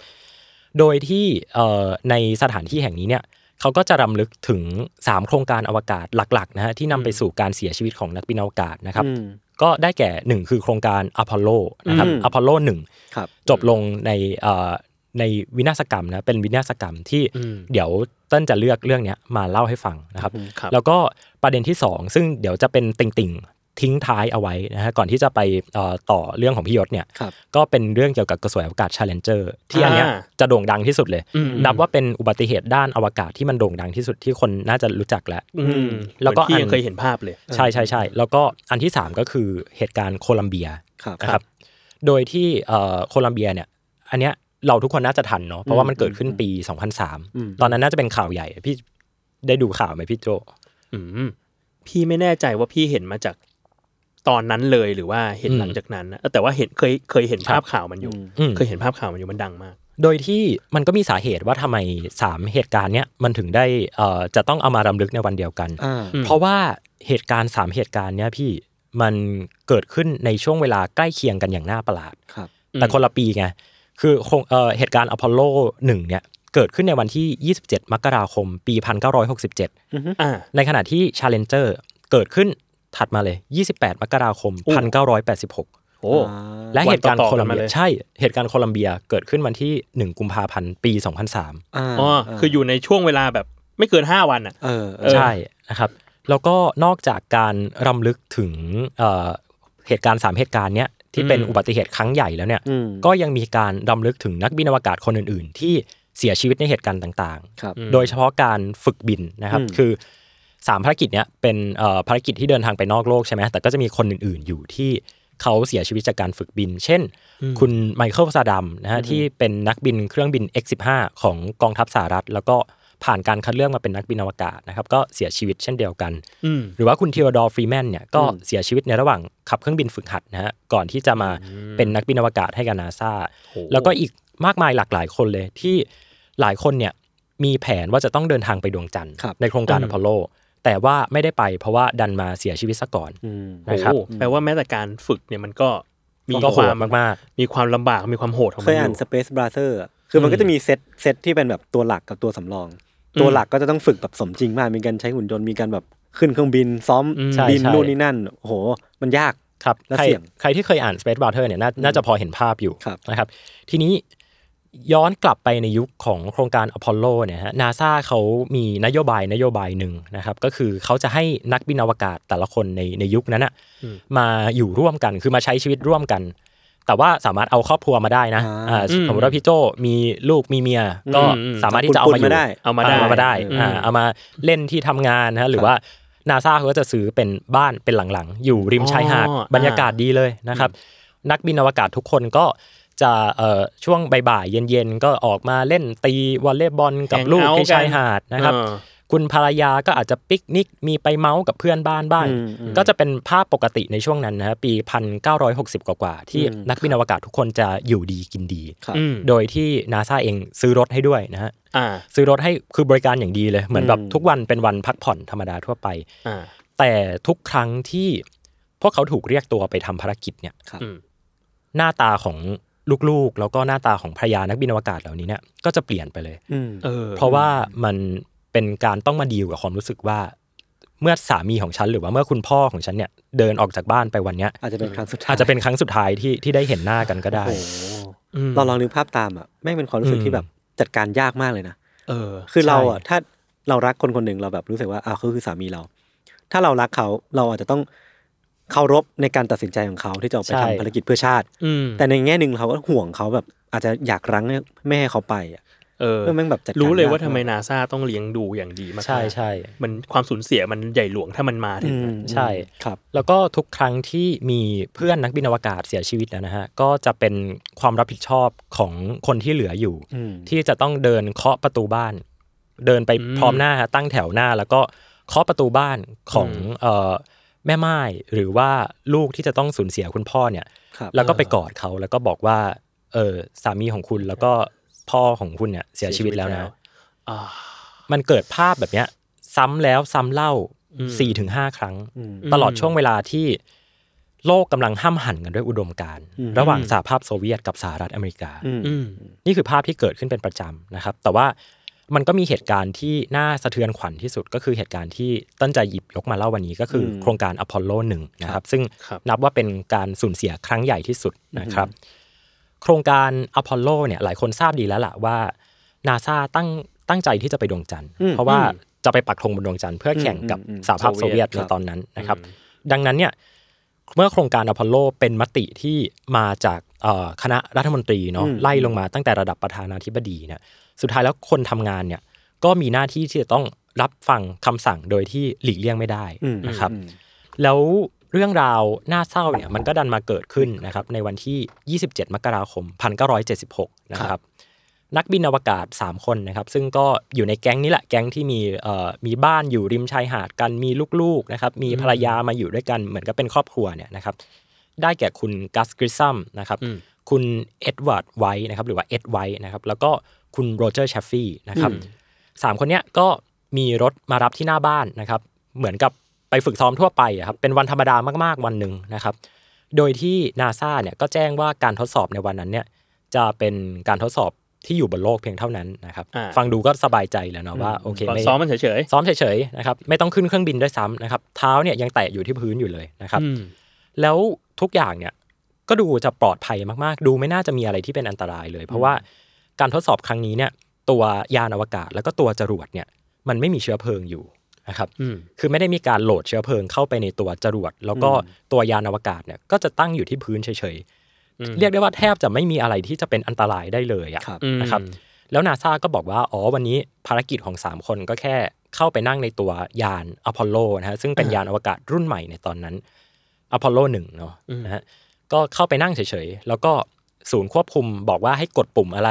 ให้ทดสอบไมค์ว่าไมค์ได้ยินไหมเหมือนเราอัดพอดแคสต์กันอยู่นะครับอะข้างนอกห้องก็จะบอกมาแล้วว่าเอ้ยเออเติ้ลได้ยินไหมครับ อะไรอย่างเงี้ยอ่าอ่าเอ้ยช่วยปรับกล้องหน่อยอะไรก็ว่าไป หน้าที่ของพวกเขาในค่ำคืนนั้นเนี่ยก็จะมีแค่นี้นะครับอ่าโดยที่หากว่าการทดสอบในวันนี้เนี่ย มันดำเนินไปได้เรียบร้อยดีเนี่ยทั้ง 3 คนก็ถึงจะได้ขึ้นอวกาศนะฮะในวันที่ 21 กุมภาพันธ์ก็คืออ1เดือนหลังจากนั้นอืม ทีนี้มันดูเหมือนเป็นแค่วันทดสอบระบบแค่นั้นเองนะใช่ มันไม่มีอะไรเลย มันแบบดูเป็นวันปกติธรรมดา มันไม่ใช่วันซ้อมด้วยซ้ำหมายถึงว่าเออซ้อมมันยังแบบซ้อม เอ้ยเราลองไปแบบดำน้ำดูซิอืมเราลองไปบินดูซิอะไรเงี้ยพวกอันี้แค่มันคืเหมือนซ้อแบมบเรามาทำงานออฟฟิศอะใช่เอใช่อเออเหมือนแบบเราตื่นมาขับรถมาที่เนี่ยตึกบรรลือเนี่ยเหมือนใช่พี่แบบใช่มาบอกยศว่าเฮ้ยยศเดี๋ยวพี่จะมีระบบการอัดพอดแคสต์ด้วยตัวเองนะเออลองมากดปุ่มหน่อยได้มันพี่เสียงมันออกไหมอะไรไหมแค่นั้นอืมใช่ไหมครับใช่ใช่ใช่เออ ทีเนี้ยต้องเล่าย้อนกลับไปนิดนึงว่าตอนที่นาซาเอ่อเลือกผู้ผลิตเนี่ยมาทำยานอพอลโลลำนี้นะฮะครับวิธีการของนาซาตอนนั้นก็คือเป็นระบบแบบหน่วยงานรัฐมากอะก็คือจะมีการจัดปประระมูมูลลถูกต้องอ่าแล้วแน่นอนว่าเจ้าที่ได้ผ่านประมูลเข้ามาเนี่ยก็คือเจ้าที่เสนอราคาในราคาที่ต่ำที่สุดอ่าอ่านะครับ ซึ่งเอ่อบริษัทที่ได้รับเลือกให้มาทำยานอวกาศให้กับนาซาซึ่งเป็นยานรุ่นใหม่เนี่ยก็คือบริษัทที่ชื่อว่า North American Aviation นะครับอืมก็เป็นบริษัทที่ไม่ค่อยรู้จักชื่อกันเนาะปกติถ้าพูดถึงบริษัททางการทหารเราก็จะนึกถึง Northrop Grumman นะครับไม่หรือรู้จัว่ากอยู่พี่ไม่รู้จักเลย Lockheed Martin อ่าอ่า Lockheed Martin Stark Industry อ่า Stark Stark Stark เดียวที่รู้จักเนี่ยอยู่ในมาเวลครับ ก็อ่าบริษัทที่ เป็นเหมือนกับบริษัท no name ในตอนนั้นเนาะ North ครับ American Aviation เนี่ยก็อืมได้รับเลือกให้มาทำยานอวกาศลำใหม่ แต่ว่าทุกคนก็ไม่ได้อะไร เพราะว่าในวันนั้นจะไม่ได้มีการทดสอบอ่าขึ้นบินแต่อย่างใดนะฮะเป็นแค่อ่าเข้ามาลองจิ้มปุ่มนู่นนี่นั่นเท่านั้นเองนะครับ แต่ว่าท่าทีของนักบินอวกาศทั้ง3เนี่ยนะฮะทั้งคุณกัสคุณเอ็ดแล้วก็คุณโรเจอร์เนี่ยอืมเมื่อได้เห็นกับยานลำเนี้ยก็แบบกุมขมับเลยอะเออเพราะเขาบอกว่าภาพที่เห็นเนี่ยก็คือยานอวกาศเนี่ย มันแคบมาก แล้วมันก็มีปุ่มอะไรก็ไม่รู้รกเต็มไปหมดราวกับว่า ไม่ได้รับการออกแบบที่ดีมาครับนะครับอ่าฮะแล้วก็สิ่งที่น่ากลัวกว่านั้นนะฮะก็คือตัวยานอวกาศเนี่ยวัสดุหลายอย่างมากเลย สามารถที่จะติดไฟได้อืมเออ นั่นหมายความว่าถ้าเกิดว่ามีเหตุเพลิงไหม้เกิดขึ้นเนี่ย ตัวยานเนี่ยก็พร้อมที่จะลุกวอดเป็นวอดไฟวายไปวอดวายไปพร้อมกับเอ่อภารกิจที่อาจจะต้องล้มเหลวในที่สุดนะครับอ่าจนกระทั่งว่าก่อนที่ทั้ง 3 คนเนี่ยจะก้าวขึ้นยานไปเนี่ย มีภาพถ่ายภาพหนึ่งที่ก็เดาว่าเป็นภาพถ่ายล้อเลียนเฉยๆนะครับ ก็คือเป็นภาพเหมือนเราสามคนเนี้ยครับนั่งกันอยู่ แล้วก็มีเอ่อโมเดลของยานอพอลโลลำเนี้ยอืมตั้งอยู่ข้างหน้าครับแล้วทั้ง 3 คนก็ยกมือไหว้พร้อมกันอ๋อเหมือนกับเป็นถ่ายขำๆมาบอกว่ากูจะรอดไหมเนี่ยเออยานสภาพนี้เหมือน pray pray ไว้ก่อน pray ไว้ก่อนนะครับราวกับว่าพวกเขาเนี่ยไม่มั่นใจในวิศวกรรมหรือว่าวิทยาศาสตร์ที่เอ่อยานลำนี้เนี่ยมีอืมจนต้องอาศัย พลังเหนือธรรมชาติอะไรบางอย่าง เพื่อมาคุ้มครองให้พวกเขาอยู่รอดปลอดภัยนะครับอืมโดยที่ภาพเนี้ยก็เป็นภาพที่ถูกส่งไปที่เอ่อบริษัทผู้ผลิตยานี้ด้วย แต่ว่าภายหลังก็ไม่ได้มีการมาปรับปรุงแก้ไขอะไรนะครับเออโดยที่วันในค่ำคืนเนี้ยนะครับวันที่ 27 มกราคมเนี่ยทั้ง 3 คนอย่างที่บอกไปว่า ต้องมานั่งจิ้มปุ่มเฉยๆนะครับ ก็เป็นวันที่น่าเบื่อวันหนึ่งอืมก็ดูไม่ได้มีอะไรนะครับ ปรากฏว่าการทดสอบครั้งนี้เนี่ยก็ มีการติดขัดเป็นเรื่องปกติอะนะครับอืมเช่นเอ้ยคุณกัสคุณได้ยินหรือเปล่า คุณโรเจอร์คุณได้ยินผมไหมอะไรครับก็เป็นการทดสอบธรรมดาทั่วไปนะครับแต่การทดสอบมันก็ดำเนินไปเหมือนอย่างไม่รู้จบอะครับ เพราะว่ามันเป็นยานอวกาศลำใหม่เนาะส่วนควบคุมก็พยายามบอกให้พวกเขากดปุ่มนู้นกดปุ่มนี้ อะไรเยอะแยะมากมายเต็มไปหมดนะครับ แล้วสัญญาณวิทยุที่คุยกับศูนย์ควบคุมที่ตั้งอยู่ห่างออกไปประมาณ 1 กิโลเมตรเนี่ยอืมก็ไม่ค่อยชัดครับนะครับเออเพราะว่า เออเป็นช่วงที่นาซาทดสอบกล้องตัวใหม่นะเหมือนกับเป็นเว็บแคมตัวใหม่ ก็จะอะสัญญาณเอ้ยเปิดเห็นคุณติดๆขัดๆเห็นผมไหมอ่าอ่านะครับจนเออคุณกัสเนี่ยแกก็เริ่มตำหนิห้องควบคุมไปนะครับบอกว่านี่เราจะไปดวงจันทร์กันได้ยังไงเนี่ยถ้าเกิดว่าห่างกันแค่ไม่กี่โลเนี่ยยังคุยกันไม่รู้เรื่องเลยมึงกองแก๊งจัดเออนะคดูรับแบบว่าไม่น่าไว้วางใจสุดๆใช่เออก็เป็นคำพูดล้อเล่นกันอะไรปกตินะครับอืมแต่ว่าในที่สุดเนี่ย มันก็ดันเกิดเหตุการณ์ไม่คาดคิดขึ้นก็คืออยู่ดีๆเนี่ยคนในห้องควบคุมเนี่ยที่กำลังเตรียมพร้อมที่จะส่งคำสั่งต่อไปให้นักบินอวกาศทั้ง 3 ได้ทำเนี่ยก็ได้ยินเสียงกรีดร้องเข้ามาในเอ่อเข้ามาในหูฟังของตัวเองครับ บอกว่าช่วยด้วยช่วยด้วยมีไฟไหม้เชี่ยเออ แล้วสิ่งที่เกิดขึ้นก็คือ ภาพที่ปรากฏอยู่บนจอ เป็นนักบินอวกาศทั้ง3นะฮะคุณกัสคุณเอ็ดแล้วก็คุณโรเจอร์เนี่ยกำลังตะกุยตะกายฝายานเออเพื่อที่จะหนีออกจาก สิ่งที่มองเห็นชัดเจนว่าเป็นไฟเนี่ยกำลังเออคลอกพวกเขาอยู่อ่าแล้วด้วยหลังจากที่สิ้นเสียงกรีดร้องของนักบินอวกาศทั้ง 3 คนเนี้ยทีมช่วยเหลือก็ถูกส่งไปนั่งรถไป จากศูนย์ควบคุมไปที่ฐานปล่อยจรวดหนึ่งกิโลครับ ระยะทาง 1 กิโลนะครับ ใช้เวลา 10 นาทีเต็มๆในการอ่ากว่าจะไปถึง ซึ่งก็แน่นอนอยู่ว่าเอ่อ ระหว่างที่ทีมเนี่ยเดินทางไปถึงเนี่ยก็จะมีทีมที่แบ่งกันไปเนาะทีมที่จะต้องเดินทางไปที่อ่าฐานปล่อย แล้วก็ทีมที่นั่งดูภาพมอนิเตอร์อยู่อืมทีมที่มอนิเตอร์เนี้ยมีเอ่อบุคลากรของนาซาคนหนึ่งนะฮะก็ได้ออกมาเขียนหนังสือ แล้วก็อธิบายว่า พวกเขาเนี่ยต้องนั่งทนดูภาพนักบินอวกาศทั้ง3เนี่ยอืมดิ้นทุรนทุรายในขณะที่โดนไฟคลอกไป แล้วเสียงจากที่เป็น3คนก็ค่อย ๆ เหลือเป็น2คนอืมสุดท้ายเสียงเหล่านั้นนะก็เงียบไปในที่สุดครับเออ ซึ่งก็แน่นอนว่าพอทีมกู้ภัยเนี่ยเดินทางไปถึงเนี่ย ก็นักบินอวกาศทั้ง3เนี่ยเสียชีวิตแล้วอืมมันนะไม่ครับทันการมันไม่ทันนะครับ แล้วความน่าเศร้าก็คือตัวประตูของ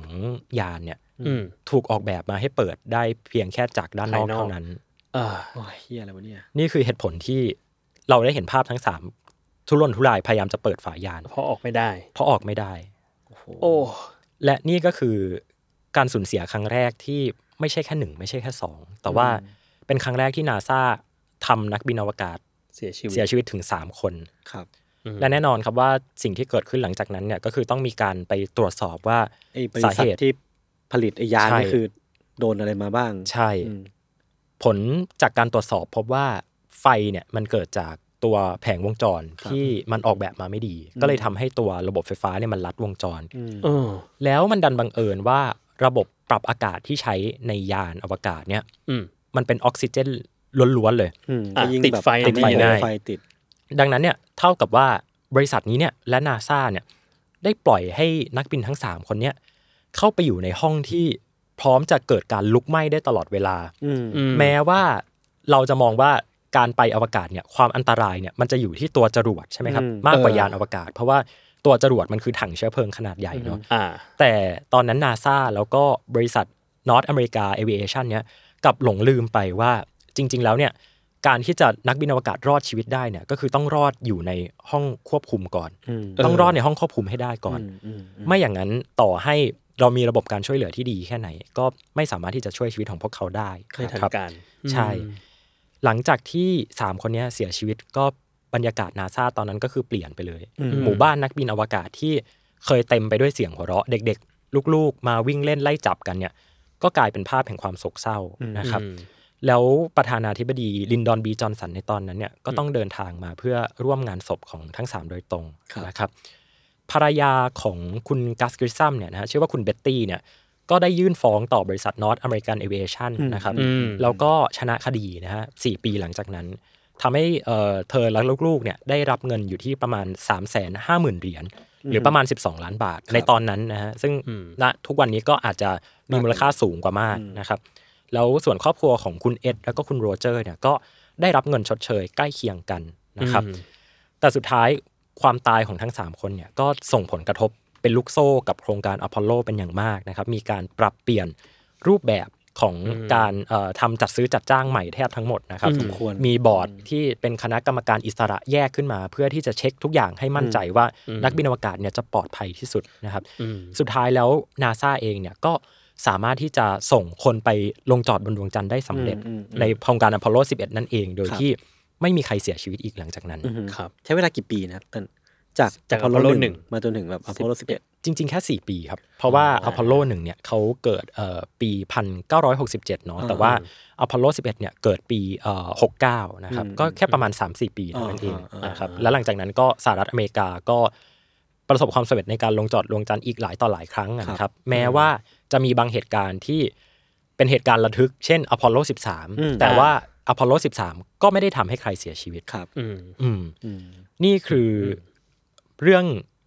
ครึ่งแรกอ่าอ่าครึ่งแรกของเติ้ลนะครับครับเดี๋ยวจะมีอีกอีกอีกครึ่งหนึ่งแต่ว่าโอ้จะเป็นเป็นติ่งๆละโอ้อะเป็นฟังเรื่องต่อที่อย่างแบบนี้รู้สึกยังไงโหดสะเทือนใจมาก เออสะเทือนใจมากคือรู้สึกว่ามันเป็นคือพอมันเป็นโครงการที่เกี่ยวข้องกับความเสี่ยงเบอร์เนี้ยๆอืมอืมอืมอืมก็เลยเห็นว่าแบบไอ้การระบบการจัดซื้อจัดจ้างแบบที่เอาราคามาตัดกันอะอืมมันมันไม่ควรจะเป็นอย่างนั้นอะ มันไม่ควรจะใช้กับ กรณีแบบนี้ที่ต้องการเออคุณภาพมาก่อน มันไม่เหมือนเวลาเราความคุ้มค่าสมมุติว่าเราเป็นสื่อเราทำงานเงี้ยมันไปตัดกันที่ราคาได้เพราะว่าสุดท้ายแล้วออกมามันก็คือกลายเป็นเนื้อหาบางอย่างเออแต่อันนี้มันคือชีวิตคนอะ ใช่ เออ มันเลยแบบแล้วแบบ การทำประตูที่เปิดได้จากภายนอกอย่างเดียวอะเข้าใจเหตุผลนะเออ แต่ว่าคิดไม่ท่วนกันอะเออมันคิดไม่ถ้วน ผมระแวงประตูอันนี้แล้วนะอันนี้อันนี้เปิดได้โออันเคนี้เปิดได้สบายใจได้เชื่อแต่ว่ามันเป็นซีนที่น่ากลัวมากอืมแล้วแล้ว ใครจะคิดว่านักบินอวกาศก็สามารถเกิดโศกนาฏกรรมได้ที่บนภาคพื้นพื้นโลกดินด้วยเหมือนกันนะอืมในวันธรรมดามากๆวันหนึ่งเออเออ แค่มานั่งเออจิ้มปุ่มเฉยครับอืมอืมหนักๆพอเป็นอย่างนี้แล้วอยากอยากถามพี่ยศว่าพี่ยศมองคำว่านักบินอวกาศเปลี่ยนไปไหมเออ จริง ๆ อะ พอเติ้ลทักเรื่องแบบความเป็นมนุษย์อะเราก็รู้สึกว่าเราก็ลิงก์ไปสู่ตอนที่เราอ่าน Space Battle นะ อือฮึคืออันนั้นมนุษย์จัด คือมันเป็นแบบการเป็นนักบินอวกาศ เพื่อตอบเติมเต็มความฝันของตัวเองในวัยเด็ก การกลับมาจากการเป็นมนุษย์เงินเดือนธรรมดามาทำนู่นนี่นั่น เราเห็นแววตาเป็นประกายของเขาตอนที่แบบได้เห็นสิ่งนั้นสิ่งนี้ เรารู้สึกว่าเราเองอะก็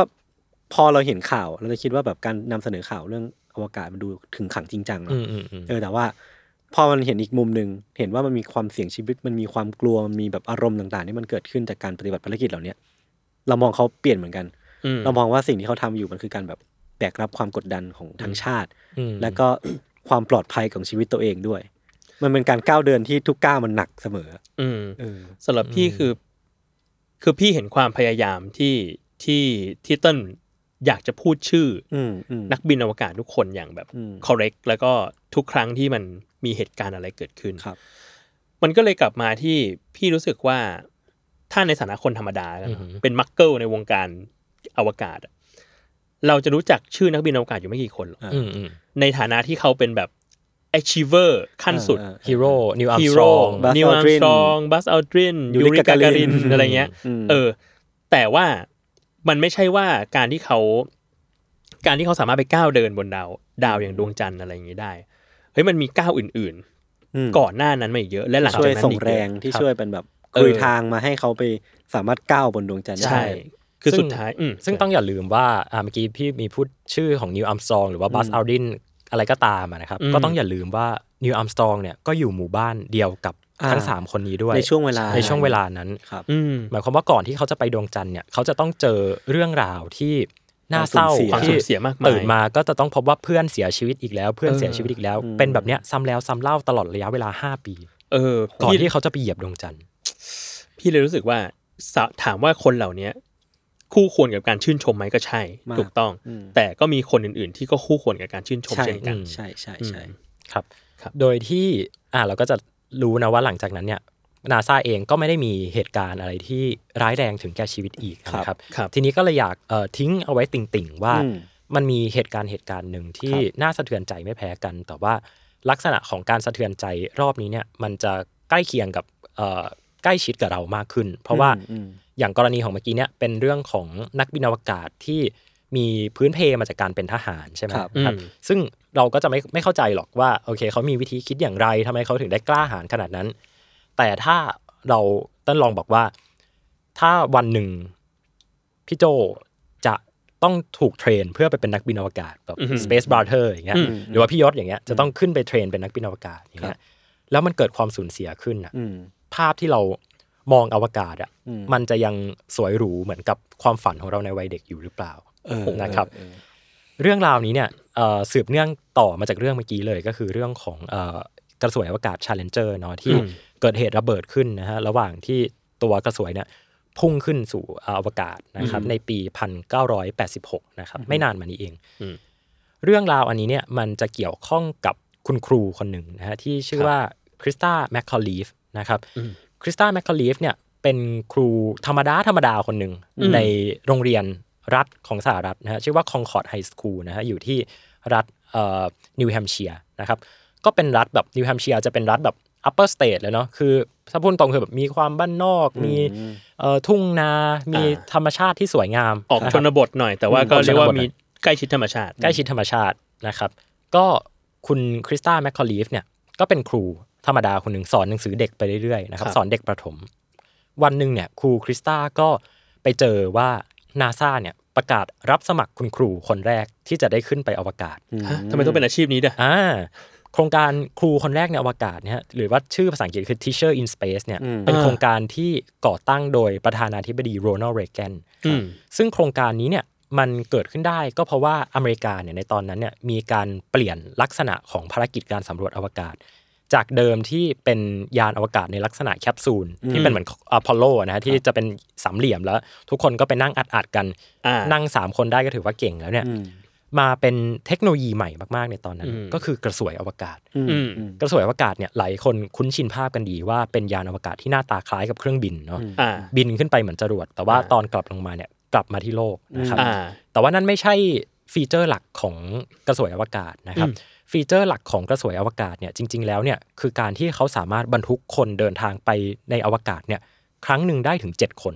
อ่าเยอะกว่าสามคนในเยอะกว่า 3 คนในแคปซูลในแคปซูลูลนั่นแหละใช่ และนี่ก็เลยเป็นเหตุผลว่าทำไมกระสวยอวกาศถึงได้กลายเป็นเครื่องมือที่ทำให้คนอเมริกัน หรือว่าชาติที่เป็นพันธมิตรเนี่ยได้เดินทางขึ้นไปอวกาศมากขึ้นอืมอืมอืมดังนั้น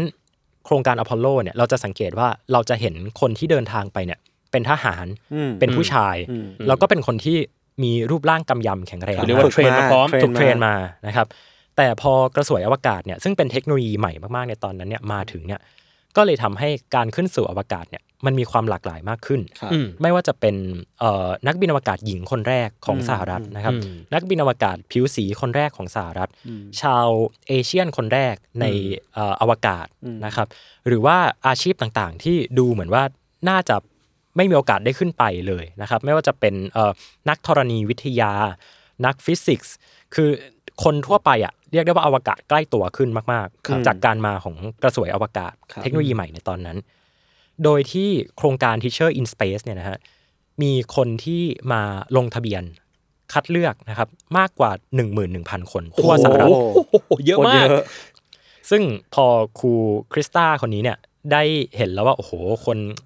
มาสมัครเยอะขนาดคู่นี้เนี่ยแข่งเยอะเหลือเกินคู่แข่งเยอะเหลือเกินนะครับ เธอก็กล้าที่จะกล้าที่จะเสี่ยงลงชื่อไปนะครับ ปรากฏว่าก็มีการเอ่อมาสัมภาษณ์นะครับ สัมภาษณ์ต่างๆ มากมาย มีการสัมภาษณ์ interview ยิ่งกว่ามันต้องยิ่งกว่าสมัครงานอีกเนาะพี่อืมนึกภาพแบบคนสมัครหนึ่งหมื่นคนอะอืมแล้วจะเอาแค่คนเดียวอะ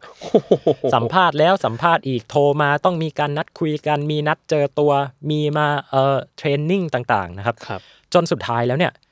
ครูคริสตาแมคคอลีฟเนี่ยก็กลายเป็นคนที่ถูกได้รับเลือกมาในที่สุดจากอ่าการสัมภาษณ์ทั้งเอ่อความแข็งแกร่งทางด้านร่างกายเนาะเพราะว่าเธอก็ต้องออกกำลังกายต้องฟิตซ้อมต้อง เธอบอกว่าเธอต้องวิ่งเอ่อ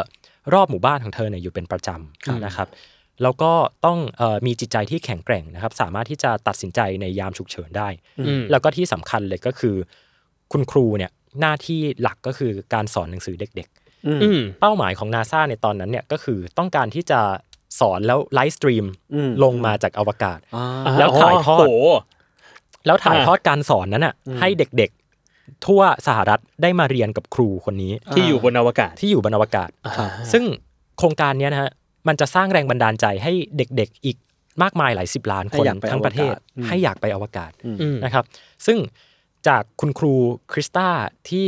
ต้องสอนนักเรียนในคลาสหนึ่ง40-50คนนะครับ อย่างมาก กลายเป็นว่าจะต้องมาแบกรับหน้าที่ในการสอนเด็กอืมๆอีกนับ10ล้านคนเออในสหรัฐตอนนั้นนะครับอืมซึ่งสุดท้ายเธอก็ดีใจมากนะครับ แล้วก็เอ่อได้ออกมาให้สัมภาษณ์กับนักข่าวต่างๆ บอกว่าเธอดีใจที่สุดเลยที่เธอจะได้สอนหนังสือบนอวกาศ แล้วก็จะได้สร้างแรงบันดาลใจให้อีกส่งต่อแรงบันดาลใจอีกนับไม่ถ้วนเลยอืมนะครับ โดยที่หลังจากที่ได้รับการคัดเลือกแล้วเนี่ยครูคริสตาก็ กลายเป็นเซเลบไปเลยอืมเพราะว่าทุกคนก็แสงก็จะฉายลงมาที่เธอเนาะอืมก็ไปออกรายการต่างๆ รายการวิทยุรายการโทรทัศน์นะครับไม่มีคนมาติดตามชีวิตทำสารคดีนะครับ แล้วก็ถูกเชิญไปบรรยายตามงานต่างๆ ทั่วทั้งสหรัฐนะครับ พร้อมกับการฝึกเป็นนักบินอวกาศจริง ๆ ไม่ว่าจะเป็นการ ต้องไปนั่งเครื่องบินรบนะครับอ่าหรือว่าต้องไปขึ้นเครื่องบินแล้วก็ทิ้งดิ่งลงมา เหมือนกับเป็นเอ่อ zero gravity ให้อ่าลอยๆอยู่ในยานนะครับฝึกความเคยชินฝึกความเคยชินฝึกความแข็งแกร่งร่างกายครับอะไรก็ว่าไป แล้วก็ที่สำคัญที่สุดเลยเนี่ยก็คือการสอนหนังสือนะครับอืมก็ต้องฝึกการสอนในอวกาศว่าจะพูดรู้เรื่องไหมซีโร่กาวิตี้แล้วเราก็ใช่ต้องมาสอนด้วยนี้นะคะนักเรียนใช่นะครับ ก็เป็นชีวิตที่ดูเอ่อสวยงามในตอนนั้นนะครับ จากมุมของเอ่อคนประชาชนทั่วไปที่มองเข้ามาครับ แต่ว่าโครงการกระสวยอวกาศที่เมื่อกี้ต้นเล่าให้ฟังไปว่ามันมีความสวยหรูมากเนี่ยนะครับอืมมันก็กลับมีความดำมืดอะไรบางอย่างอยู่อืมเหมือนกับเป็นเงาที่ตามกระสวยอวกาศลำนี้ในทุกเที่ยวบินนะครับ เงามืดที่ว่าเนี้ยมันเกิดจากการที่โครงการกระสวยอวกาศเนี่ยเกิด จากการล็อบบี้ของสสแล้วก็สวในมลรัฐต่าง ๆ ของสหรัฐนะฮะอ่าฮะเพื่อที่จะให้ชิ้นส่วนเนี่ยหรือว่าอุปกรณ์ต่างๆ บนตัวยานเนี่ยได้มาผลิตมีฐานการผลิตอยู่ในรัฐของตัวเองอ่าเพื่อที่จะให้รัฐของตัวเองเนี่ยนะครับมีการสร้างงานสร้างอาชีพครับแล้วคนที่สามารถที่จะดึงเอาเอ่อกระสวยอวกาศเนี่ยชิ้นส่วนต่างๆเนี่ยมาผลิตในรัฐของตัวเองได้เนี่ย ก็จะได้รับการไว้วางใจจากประชาชนในวาระต่างๆเนาะก็สามารถที่จะเลือกตั้งได้อืมซึ่งก็อาจจะฟังดูไม่ได้เป็นเรื่องเลวร้ายอะไรมากใช่ไหมเพราะว่าถ้าเราเป็นเอ่อผู้ว่าราชการจังหวัดสักจังหวัดหนึ่งแล้วอ่าประเทศมีโครงการใหญ่ เราก็อยากที่จะดึงทรัพยากรจากส่วนกลางเนี่ยเข้ามาอยู่ที่รัฐของตัวเองขอมีส่วนร่วมหน่อยขอมีส่วนร่วมหน่อยนะครับ ก็ดูไม่ได้ติดขัดอะไร แต่ในเชิงวิศวกรรมเนี่ยมันเรียกได้ว่าเป็นวินาศกรรมมากกว่า เพราะว่าอ่าฮะหมายความว่าอุปกรณ์ทุกชิ้นเนี่ย เราแทบจะไม่สามารถที่จะควบคุมคุณภาพหรือว่าอืมควบคุมว่าอุปกรณ์ชิ้นนี้จะต้องทำงานร่วมกับชิ้นนี้ได้อย่างราบรื่นได้เลยครับอ่าคือแฟกอุปเตอกรร์ณ์มันไม่ใช่ factor คุณภาพหรือใช่ว่าไม่ได้แบบซิงโครนิซิตี้บางอย่างนะว่ามันคือแบบใช่มาจากทั่วทั้งภูมิภาคหรือเปล่าใช่เออนั่นก็เลยทำให้ตัวกระสวยอวกาศที่เป็นเทคโนโลยีใหม่ในตอนนั้นเนี่ย กลายเป็นหนึ่งในเทคโนโลยีที่มีความซับซ้อนมากที่สุดในโลกอืมไม่ใช่เพราะว่าตัวมันเองเนี่ยมีความซับซ้อน แต่ครับเพราะว่าวิธีการคิดการอ๋อเลือกเอาชิ้นส่วนต่างๆเนี่ยมาประกอบกันเออมันผิดผิดจุดมันผิดจุดไปหมดเลยอืมนะครับอืมดังนั้นกระสวยอวกาศเนี่ยถ้ามองง่าย ๆก็คือมันเหมือนกับเป็นเครื่องบินลำหนึ่งที่มีชิ้นส่วนมากมายหลากหลาย ชิ้นส่วนมาประกอบกัน แล้วถ้าเกิดมีชิ้นส่วนใดชิ้นส่วนหนึ่งเนี่ยที่ มันเกิดผิดพลาดขึ้นมา หรือว่ามันหลุดลอดจากคณะกรรมการที่ใช้ในการตรวจรับ หรือว่าทีมวิศวกรไม่สามารถที่จะตรวจสอบได้ว่าชิ้นนี้เป็นปัญหาเนี่ย มันก็พร้อมที่จะเป็นตัวจุดประกายที่จะดับฝันอืมที่การเดินทางสู่อวกาศที่มันควรจะมีความปลอดภัยมากขึ้นอืมก็เป็นได้อืมนะครับอืมดังนั้นนี่คือเงาที่มันติดตามกระสวยอวกาศอยู่ตลอดเวลา แต่ว่า ไม่มีใครที่รับรู้ได้เลย เพราะว่าเรื่องทุกอย่างเนี่ยมันก็เกิดขึ้นภายใต้การเมืองเนาะมีมิติของการเมืองที่กดทับตรงนี้เอาไว้อยู่เออมันดูมีหลายสิ่งที่แบบโอ้มีอย่างนี้ด้วยใช่เหรอใช่ครับ ทีนี้เนี่ยเรื่องราวมันก็มาเกิดขึ้นเมื่อเออคุณครูคริสตาเนี่ยได้รับมอบหมายนะครับให้เดินทางไปกับภารกิจ STS 51L นะครับ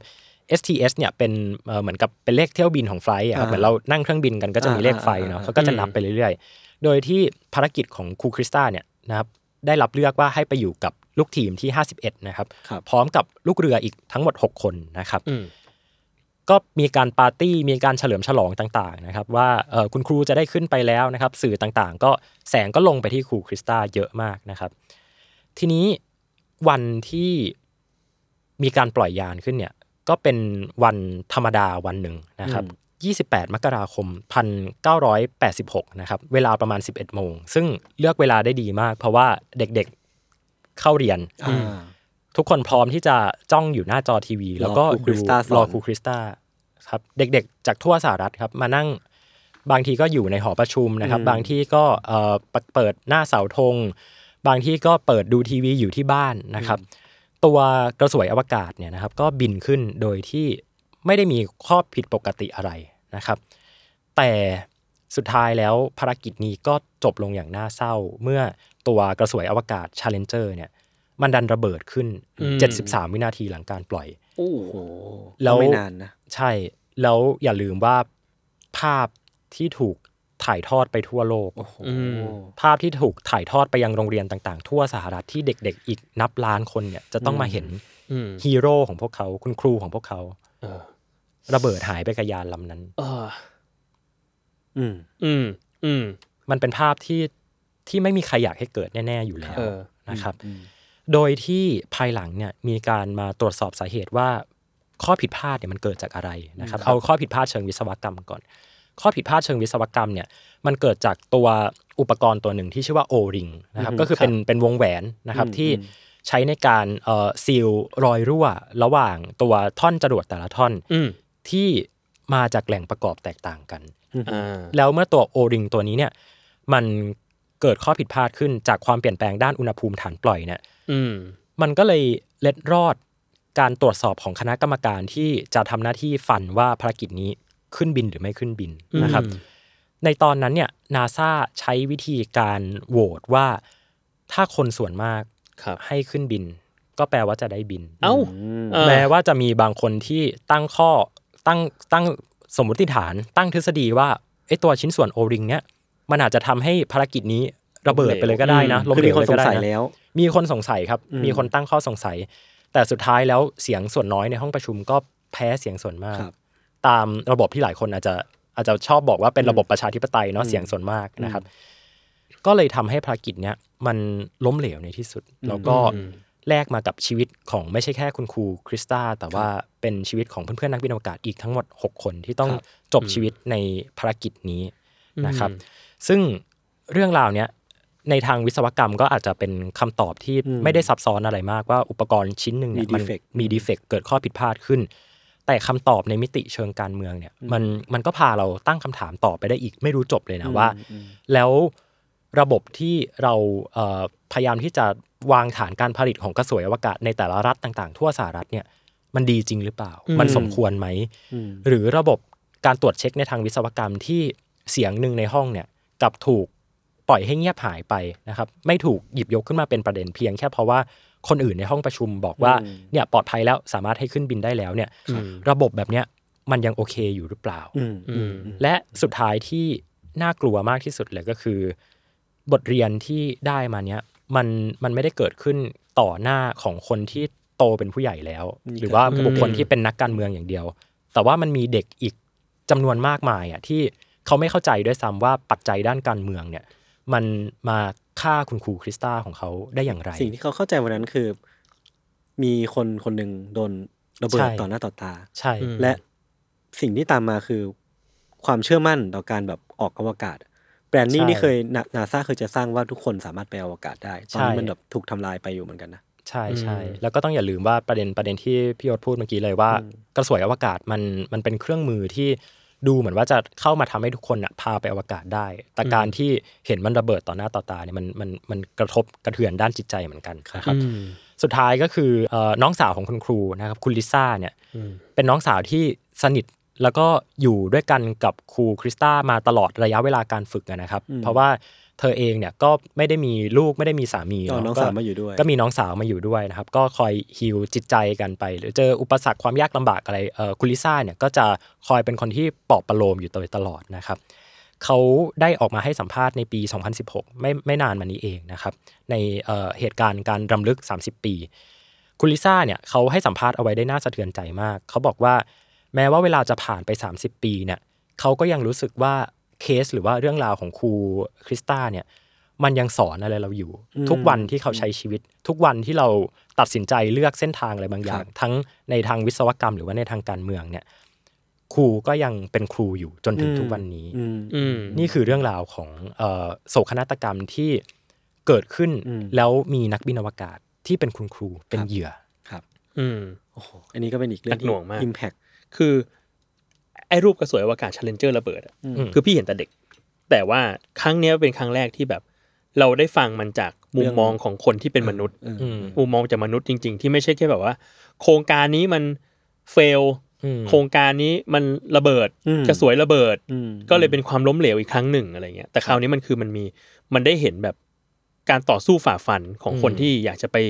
บินอืมขึ้นสู่อวกาศ แล้วก็มีผลกระทบอีกจำนวนมากที่เป็นแบบผลกระทบต่อมนุษย์จริง ๆอะอืมเอออมสะเทือนใจมากครับสะเทือนใจมากจริง เออมนึกนึกถึงว่าถ้าเราเป็นเด็กที่ดูทีวีอยู่นะตอนนั้น เราจะรู้สึกยังไงช็อกวเนี่ยอะเราคงแบบงงอะเออ มันเหมือนเหตุการณ์แบบคล้ายๆกับนายอีเลฟเว่นเหมือนกันนะอืมอืมเอออืมอืมครับครับอ่านี่คือเรื่องราวที่ต้นหยิบยกมาเล่าให้ฟังนะครับ แล้วก็อืมจริง ๆ หวังว่าทุกคนพอฟังเรื่องนี้แล้วเนี่ย เราเอ่ออาจจะมอง การสำรวจอวกาศเนี่ยในในมุมมองที่มันเป็นมนุษย์มากขึ้นนะครับอืมซึ่งแน่นอนว่าเรื่องราวที่ต้นหยิบยกขึ้นมาเนี่ยมันไม่สามารถที่จะ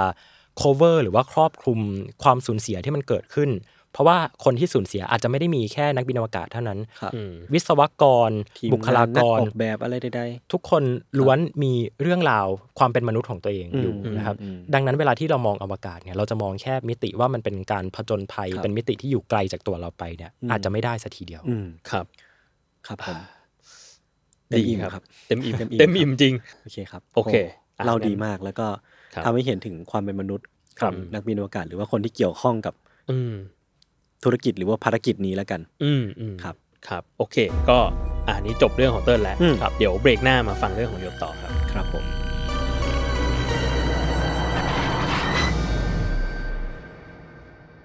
สนุกมากครับโยยังครับผมง้างมาแต่ไกล กูก็รู้สึกว่า เอ๊ะเขาดูแปลกๆนะเขาดูเหมือนกำลังอมพนันมาแล้วไว้อยู่ โอเคครับ กลับมาอยู่ในเบรกที่ 3 ของรายการ u n d e r Case ตอนที่ 210 นะครับ ครับผม คือเมื่อกี้ที่เราฟังกันมามันมีตั้งแต่เรื่องทฤษฎีสมคบคิดอืมมีตั้งแต่การออกเป็น Space Trip เขาเขาเรียกว่า Space Trip ได้ไหมแบบการออกไปข้างนอกเอ่อเขาจะเรียกว่าเป็น expedition การผจญภัย Expedition อ่าโหปกติเราเจอศัพท์นี้ในเกมอืมในเรื่องของการผจญภัย เออเออคือ ผมรู้สึกว่ามันมีแง่มุมหลายแง่มุมที่มันสามารถเล่าถึงสิ่งนี้ได้ แต่ว่ามันมีบางส่วนของเรื่องของผมที่เตรียมมา มีความแบบ intersect กันกับเรื่องของของเติ้ลอยู่เหมือนกันอืมมันคือเรื่องของการสูญเสียอืมที่เกิดขึ้นจากการแบบ expedition explore เออไปสู่นอกโลก Expedition ตามความสงสัยหรือว่าใคร่รู้ของมนุษย์ครับผม คือสำหรับผมเองอะจากความรู้ที่มีพอพูดถึงอวกาศอะมันก็จะพูดนึกถึงแค่แบบอพอลโล 11 เมื่อกี้ที่เราเล่ากันหรือว่าอ่าอ่ามีชื่อแบบ big name อย่างแบบอาร์มสตรองบัซ อัลดรินหรือว่า ยูริกาการินอะไรพวกเนี้ยก็จะเป็นชื่อที่แบบวนเวียนวนเวียนไปแล้วเราก็เคยเล่าเรื่องทำนองนี้อยู่มา พอสมควรอยู่เหมือนกัน แต่มันมีอีกชื่อหนึ่งที่ผมคิดว่าเราเมื่อกี้เราพูดกันแล้วแล้ว ทุกคนน่าจะรู้จักคือหมาไลกาอ่าของทางสหภาพโซเวียต คือตัวผมเองอะหลงลืมเกี่ยวกับเจ้าตัวไลกาไปค่อนข้างมากแล้วรู้แค่ว่ามันเป็นหมาที่เคยออกไปนอกโลก แล้วก็กลับมาทำภารกิจสำเร็จแต่ว่าเสียชีวิตอืมก็จะเป็นภารกิจที่ยิ่งใหญ่แล้วตัวมันก็เป็นหมาที่โด่งดังที่สุดตัวอันต้นๆของโลกอืมเออ ทีเนี้ยพอนึกถึงสิ่งนี้ได้ว่ามันมีการส่งสิ่งมีชีวิตส่งสัตว์ออกไปจากอ่าจากบ้านเราไปนอกสู่จากนอกมนุโลษย์กเออ มันก็รู้สึกว่าอยากจะลอง explore กลับมาค้นหาดูว่ามันมีเรื่องราวทำนองนี้ที่มันแบบ ควรค่าแต่การหยิบมาพูดถึงในตอนนี้ไหมอืมเออแล้วก็เจอเรื่องหนึ่งที่เอามาเล่าให้ฟังนะครับ คือเท่าที่ไปอ่านมาเนี่ยเข้าใจว่าภารกิจการส่งสิ่งมีชีวิตไปนอกโลกของโซเวียตเนี่ย มันน่าจะเริ่มต้นขึ้นในในช่วงปี 1951อือฮึคือในช่วงนั้นน่ะเหมือนแบบ สหรัฐกับโซเวียตก็ยังแข่งกันอย่างแบบคุกรุ่น ซึ่งปัจปัจจุบันเออตั้งแต่ตอนนั้นถึงตอนแบบช่วงแบบที่เติ้ลเล่าอะอ่าฮะก็ยังคงแข่งกันอย่างเสมอมาเนาะครับคือแบบแข่งว่าใครคืบหน้าในการแบบ explore space ได้มากกว่า หรือไป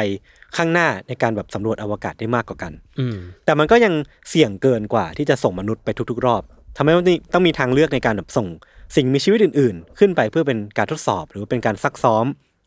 คือเท่าที่ไปอ่านมาเติ้ลสามารถ correct ได้นะเหมือนว่าสหรัฐเนี่ยจะเน้นการส่งลิงอ่าหรือว่าถูกต้องชิมแปนซีอ่าส่วนโซเวียตเนี่ยจะส่งหมาอ่าเออผมผมไม่รู้มีเหตุผลเบื้องหลังเรื่องไหนบ้าง แต่ผมคิดว่า พอสหรัฐส่งลิงไปปุ๊บอะโซเวียตก็ไม่อยากซ้ำอะกูส่งหมาไปอ่าเอ้ยหรือว่าในโซเวียตมันอาจจะหาหาลิงยากเป็นไปได้ ก็เลยส่งหมาไป ทีเนี้ยมันก็เลยกลายเป็นภาพจำว่าอะเวลาเราพูดถึงสหรัฐมันก็จะมีภาพลิงอ่าขี่ ยานอวกาศไปอ่าถ้าเป็นโซเวียตก็จะมีหมาอ่าเออจะเป็นภาพจำกันไป คือในแง่ความสำเร็จเนี่ยเข้าใจว่าในตอนนั้นเนี่ยภารกิจส่งออกสัตว์ไปนะครับดูเหมือนว่าโซเวียตเนี่ยจะเหนือกว่าสหรัฐอยู่เล็กน้อย คือแบบอะพวกเขาเนี่ยชนะชนะในการชนะในศึกการส่งสิ่งมีชีวิตไปในการเดินทางแบบ suborbital suborbital เนี่ยเท่าที่ไปเข้าใจมาเนี่ยอ่าคือเหมือนว่าส่งไปปุ๊บแล้วก็กลับมาไม่ได้ไปใช่อยู่ในวงโคจรอะไรนะอ่าถูกต้องอ่าเออส่งไปปุ๊บอะไป ผมเอาเท้าไปเท้าไปแตะไปแล้วนะไปสัมผัสอวกาศแล้วนะอ้าวเออลงมา เหมือนแบบว่าคนที่ไปบ่อออนเซ็นแล้วเท้าเออเท้าจุ่มเท้าจุ่มทีนึงแล้วก็กลับมาโอเคอันนี้คือ suborbital อ่าฮะแต่ว่ามีการเดินทางอีกแบบหนึ่งคือออร์บิทัลคือแบบเข้าไปปุ๊บต้องเดินทางด้วยความเร็วโคจรสูงมากเพื่อไปอยู่ในวงโคจรแล้วก็หมุนรอบโลกอ่าอะไรก็ว่าไปครับคืออันเนี้ยโซเวียตเนี่ยชนะในการศึกนี้คือส่งสิ่งมีชีวิตไปเดินทางแบบ suborbital แล้วกลับมาอย่างปลอดภัยได้สำเร็จอ่าเจ้าหมาสองตัวที่ถูกส่งไปเนี่ยชื่อว่าเดซิกแล้วก็ไซกัน อ่าฮะคือกลับมาแล้วก็เป็นภารกิจที่สำเร็จมากอ่าปลอดภัยดีปลอดภัยดี รวมถึงว่าภารกิจเดินทางออกนอกโลกแบบออร์บิทัลเนี่ยก็ได้ตัวเจ้าไลกาอืมที่ถูกเออส่งไปแล้วก็กลับมาแม้ว่าจะเสียชีวิตแต่ก็ถือว่าทำภารกิจได้อย่างสำเร็จ คือตัวยานหรือว่าตัวแคปซูลเนี่ยกลับมาได้อย่างปลอดภัยอืมอืมคือถ้าและถ้าและถ้าสมมติว่าเรานับมนุษย์เป็นสัตว์เนี่ย พวกเขาก็เป็นชาติแรกที่สามารถส่งมนุษย์ออกไปในภารกิจแบบออร์บิทัลได้สำเร็จก็คือยูริกาการินอืมที่ทำสำเร็จในปี 1961 แต่ความจริงแล้วเนี่ยมันมีเบื้องหลังของภารกิจอันใหญ่ยิ่งของยูริกาการินและความสำเร็จที่มันใหญ่หลวงของโซเวียตเนี่ยอยู่แล้วมันเป็นภารกิจที่ถูกเก็บงำไว้เป็นความลับ หรือว่าเป็นสิ่งที่ทางโซเวียตเนี่ยไม่ค่อยได้เล่าออกมา หรือว่าครับตัดสินใจที่จะเก็บมันเป็นความลับแต่มันคือเรื่องที่ผมหยิบมาเล่าในวันนี้เนาะเชี่ยคือคือปูปูใหญ่แบบปูปูใหญ่แบบเหมือนเป็นทฤษฎีสมคบคิดเลยว่ะปูใหญ่แต่มันคือเรื่องจริงนะ ต้องเท้าความไปก่อนครับว่าการเริ่มส่ง สิ่งมีชีวิตออกนอกโลกเนี่ยของโซเวียตเนี่ยมันเริ่มในปี 1951 เมื่อกี้ที่พูดไปเนาะอือฮึมันเหมือนว่าจะผ่านไปด้วยดี แม้ว่าจะมีแบบล้มเหลวบ้าง มียานระเบิดบ้าง มีนู่นนี่นั่นบ้าง แต่ว่าก็ถือว่าประสบความสำเร็จมีความคืบหน้าทำให้ทางโซเวียตเนี่ยอยากที่จะต่อยอด และก็ทะทะเยอทะยานในการมุ่งหน้าไปสู่ภารกิจในการส่งมนุษย์ไปสู่วงโคจรแบบออร์บิทัลเนาะแล้วก็กลับมาที่พื้นโลกอย่างปลอดภัยได้เป็นชาติแรกของโลกอืม เพื่อไปถึงการนั้นเนี่ยมันก็เลยต้องมีการจัดตั้งเป็นโปรแกรมขึ้นมาในปีอ่าฮะ1959 แล้วก็มีการคัดเลือกนักบินอวกาศกันยูริกาการินคือหนึ่งในนั้น แล้วก็มีทำคโครนงการอื่นๆขึ้นมา ใช่เหล่านักบินอวกาศเนี่ยก็จะถูกนำตัวมาเพื่อเตรียมความพร้อม ฝึกซ้อมเรียนรู้ทักษะต่างๆ นานาเท่าที่อ่านใน Space Browser เนี่ยเหมือนว่าทางนาซาเนี่ยจะมีการแบบพิธีรีตองสูง มีการแบบว่าเฮ้ยทุกคนต้องมีโภชนาการเข้มงวดนะส่วนฝั่งเออโซเวียตเนี่ยเออมึงเอาเลยมึง เอาเลย เรียกว่าเรียกว่าสายอะไรอะสายสาย street กว่า masculine สาย street สายแบบโหมึงแบบตามมีตามเกิดอะอ่าแต่ว่าอ่าฝึกแบบโหดกว่า แล้วก็แบบอ่า brutal กว่าสู้เออกับหมีแต่ไม่มีไม่มี ไม่รู้มีเปล่านะไม่ไม่รู้เออแต่มันเป็นอะไรประมาณนั้นก็คือแบบไม่ได้มาประคบประหงมเท่ากับนาซาอ่าทีเนี้ยอันนี้คือฝั่งฝั่งนักบินอวกาศเนอะฝั่งที่เป็นแบบแบ็กเอนหรือว่าหลังบ้านอะก็ต้องมีการแบบเริ่มภารกิจทดสอบ มีการทดลองมากมายหลายครั้งเพื่อเตรียมความพร้อม เพื่อที่จะไปสู่ การปฏิบัติการจริงอืมอืมและแน่นอนว่าผู้ที่ต้องรับหน้าที่ในการทำภารกิจทดสอบเหล่าเนี้ยก็คือเหล่าสุนัขอวกาศอืมที่จะถูกอ่าส่งไป มันก็มีการตระเตรียมแล้วก็มีการวางแผนสุดท้ายเนี่ย มันมีการทดสอบแรกเกิดขึ้น ในเดือนพฤษภาคมปี 1960 อันเนี้ยมันเป็นแค่ยานอวกาศ หรือว่าเป็นแบบ Space Shuttle เปล่าๆก่อนอ่าเราไม่แน่ใจว่ามันนี่เรียคืกอกถูระกสวยหรืออเปวล่ากาศอ่าอ่าก็ก็น่าจะเป็นยานอเรียวกกาว่าศเป็นยานอวกาศเออเป็นยานอวกาศละกัน เป็นยานอวกาศเปล่าๆถูกส่งไปยังอวกาศอ่าไปสู่วงโคจรอ่า ปรากฏแม่งหลุดหายไปเลยอ้าวเอออันนี้คือหลุดหายไปแล้วก็แบบหายไปเลยอ่าก็คือเป็นภารกิจแรกที่ล้มเหลวอ่ามันก็ได้มาซึ่งการแบบเชี่ยมานั่งมานั่งกอดเข่าแล้วคุยกันแล้วจับเข่าคุยแล้วมึงพลาดอะไรวะเออก็มาสู่ภารกิจที่สองคราวเนี้ยมีหมาสองตัวถูกอืมไปอยู่ในในยานอวกาศแล้วก็ถูกพาขึ้นไป คือเจ้าน้องเชกาแล้วก็ลิซิชกาอืมขึ้นไปแต่ว่าปรากฏว่าอันนี้ก็เป็นความสูญเสียเนาะพอขึ้นไปได้เสร็จปุ๊บปล่อยยานไปแค่ 28 วินาทีก็เกิดการระเบิดตูม แล้วก็โอ้น้องก็เสียชีวิตทันทีอ่าพอมาถึงภารกิจทดสอบที่สามอะมันก็ต้องมีการแบบกลับมาทบทวนกันมาวางแผนกันอีกรอบหนึ่งแล้วก็เหมือนเตรียมทุกอย่างให้ดีขึ้น คราวเนี้ยน้องสองคนที่ถูกส่งไปเนี่ยคือเบลกาแล้วก็สเตลกาอืมถูกส่งออกไป เดินทางแบบออร์บิทัลแล้วก็อยู่ในวงโคจรรอบโลกเนี้ยได้หนึ่งวันเออแล้วกลับมายังที่พื้นโลกได้อย่างปลอดภัยอ่าก็ถือว่าสำเร็จหนึ่งหนึ่งเฟลสองเฟล คราวที่สามเนี่ยถือว่าสำเร็จอืมอืมเป็นการทำภารกิจทดสอบที่ประสบความสำเร็จ น้องๆทั้งสองเนี่ยได้กลายเป็นเซเลบอืมคือกลายเป็นหมาที่ชื่อมีชื่อเสียงมาก มีที่ทางของตัวเองในพิพิธภัณฑ์ คือถ้าเป็นคนคือแบบได้เล่นดาได้เล่นหนังแล้วอะไรอ่าเงี้ย เป็นจุ้มเหม่งของยุคนั้น เป็นเออคือจุ๊มเมงของยุคนั้นเลยอ่าฮะเป็นไอคอนของชาติไม่ได้ต่างอะไรกับเจ้าน้องไลกาเท่าไหร่อ่าฮะเรียกได้ว่าความสำเร็จของการทดสอบครั้งที่3เนี่ยครับมันทำให้ทางโซเวียตเนี่ยเริ่มมั่นใจแล้ว แต่ความมั่นใจเนี้ยมันก็ถูกทำลายลง ในภารกิจทดสอบที่ 4 ที่เกิดขึ้นในเดือนธันวาคมปี 1960 มีเจ้าหมาสองตัวครับชื่อว่าฟโชกฟโชกยากยากภาษารัสเซียฟโชกาแล้วก็โชก้าบูชกาเนี่ยถูกส่งขึ้นไป แต่มันเกิด error บางอย่างที่ส่งให้ยานเหล่าของของน้องเราเนี่ยครับหลุดไปในวิถีที่แบบหลุดวิถีไปในขากลับ แล้วก็ยานเนี่ยมันก็หลุดวงหลุดหลุดวิถีที่มันควรจะลงมาครับกลับมาที่โซเวียตอีกรอบหนึ่งปรากฏว่าปรากฏมันหลุดไปทีเนี้ย พอมันหลุดไปเสร็จปุ๊บเนี่ย มันมีความกังวลว่าถ้ายานมันไปตกที่ territory หรือว่าพื้นที่ของประเทศอื่นอะเออประเทศอื่นจะเข้ามาแล้วก็ขโมยชิ้นส่วนหรือว่าไปเอายานเนี้ยไปศึกษาเอาไปศึกษาได้อ่าสิ่งที่ทางโซเวียตต้องทำหรือว่าเป็นมาตรการนะกัน คือการกดระเบิดอ่าทิ้งทำลายอ่าตัวเองของของยานอวกาศของน้องสองคนไปน้อง คือน้องก็เสียชีวิตไปสองคนอ่าจากความสำเร็จในคราวที่สามอะคราวเนี้ยเหมือนถูกตบหน้าเออคือแบบมึงก็ไม่ได้เก่งขนาดนั้น หรือว่ามันไม่ได้ง่ายขนาดนั้นเว้ยเออการสำรวจอวกาศหรือว่าการไปอยู่ใน วงโคจรวงโคจรไม่ได้ง่ายขนาดนั้นเหมือนถูกตบหน้ากลับมาสู่โลกแห่งความจริงว่าภารกิจเนี้ยมันยากแค่ไหน แต่ว่าในตอนนั้นน่ะ deadline ของภารกิจหรือว่าโปรแกรมที่มันกำลังจะเกิดขึ้นในปีหน้าเนี้ยมันก็ใกล้เข้ามาเรื่อยๆครับคือตอนนั้นเดือนธันวาแล้วมันถูก launch date ว่าว่าน่าจะเป็นหนึ่งหนึ่งเก้าหกหนึ่งอะไรพวกเนี้ยเนาะอือหือพวกเขาก็ต้องแบบรีบกู้ความมั่นใจกลับคืนมาทำให้ในภารกิจที่5เนี่ย ต้องรีบตามมาในอีก3อาทิตย์ให้หลัง แล้วมันก็เกิดขึ้นในวันที่ 22 ธันวาคมปี 1960 โดยมีผู้โดยสารในยานคือน้องชุดก้าแล้วก็โคเมตก้าครับเหมือนว่าเท่าที่เข้าใจนะชุดก้าเนี่ยน่าจะแปลว่าโจ๊กหรือว่าแบบอะมุกมุกตลกหรือว่าอ่าโคเมตก้าคือ little comet หรือว่าแบบดาวหางตัวเล็กๆอะไรอย่างเงี้ยครับกระบาดน้อยเออน่ารักเชียเออกระบาดจิ๋วเราจะตั้งชื่อหมาอย่างนี้ปะ Little Comet เออโคก็น่าเมรักตดีกาคือเนี่ยคือทริปแรกสู่อวกาศของน้องชุดก้าอืมแต่สำหรับเจ้าน้องโคเมตก้าเนี่ย นี่คือครั้งที่สามแล้วคือเคยไปมาสองรอบแล้วคือเป็นหมามากประสบการณ์อ่าเดินยืดขึ้นเลย เออ เป็นทำตัวเป็นซีเนียร์เลย เออเอ้ยเอ้ยมึงดีๆนะเออเออทำตามกู พวกเขาเนี่ยก็เดินทางออกไปออกนอกอวกาศ แล้วก็ถูกบรรจุอยู่ในภารกิจนี้อ่าฮะพร้อมกับหนูอีกหลาย ๆ ตัวอ่าเราไม่แน่ใจว่าเขาทำไมทำไมเขาต้องเอาหนูไปด้วยอะเออ น่าจะ ไม่รู้หาหาจับได้แถวนั้นหรือเปล่าเอ้ยเอ๊ะมันง่ายขนาดนั้นเหรอไม่น่าเออเราว่ามันอาจจะมีแบบมีทั้งสัตว์ใหญ่และมีสัตว์เล็กสัตด้วยล็กเพื่อทดสอบดูอะไรหลายๆอย่าสงภาวะที่แตกต่างกัเออก็เป็นไปได้ก็ดูเป็นภาพที่แบบก็ดูน่ารักดีครับเออก็ถูกส่งไปแล้วก็คาดถูกคาดหวังว่าน้องสองตัวเนี้ยแล้วก็หนูจำนวนมากเนี่ยจะสามารถเดินทางไปหมุนรอบโลกแล้วกลับมา ได้อย่างที่น้องเบลกาแล้วก็สเตลกาได้ทำเอาไว้เนาะอืมแต่ว่าหลังจากที่ส่งยานอวกาศที่แบกเอาความคาดหวังของคนทั้งชาตินะครับ ขึ้นไป สูงถึงประ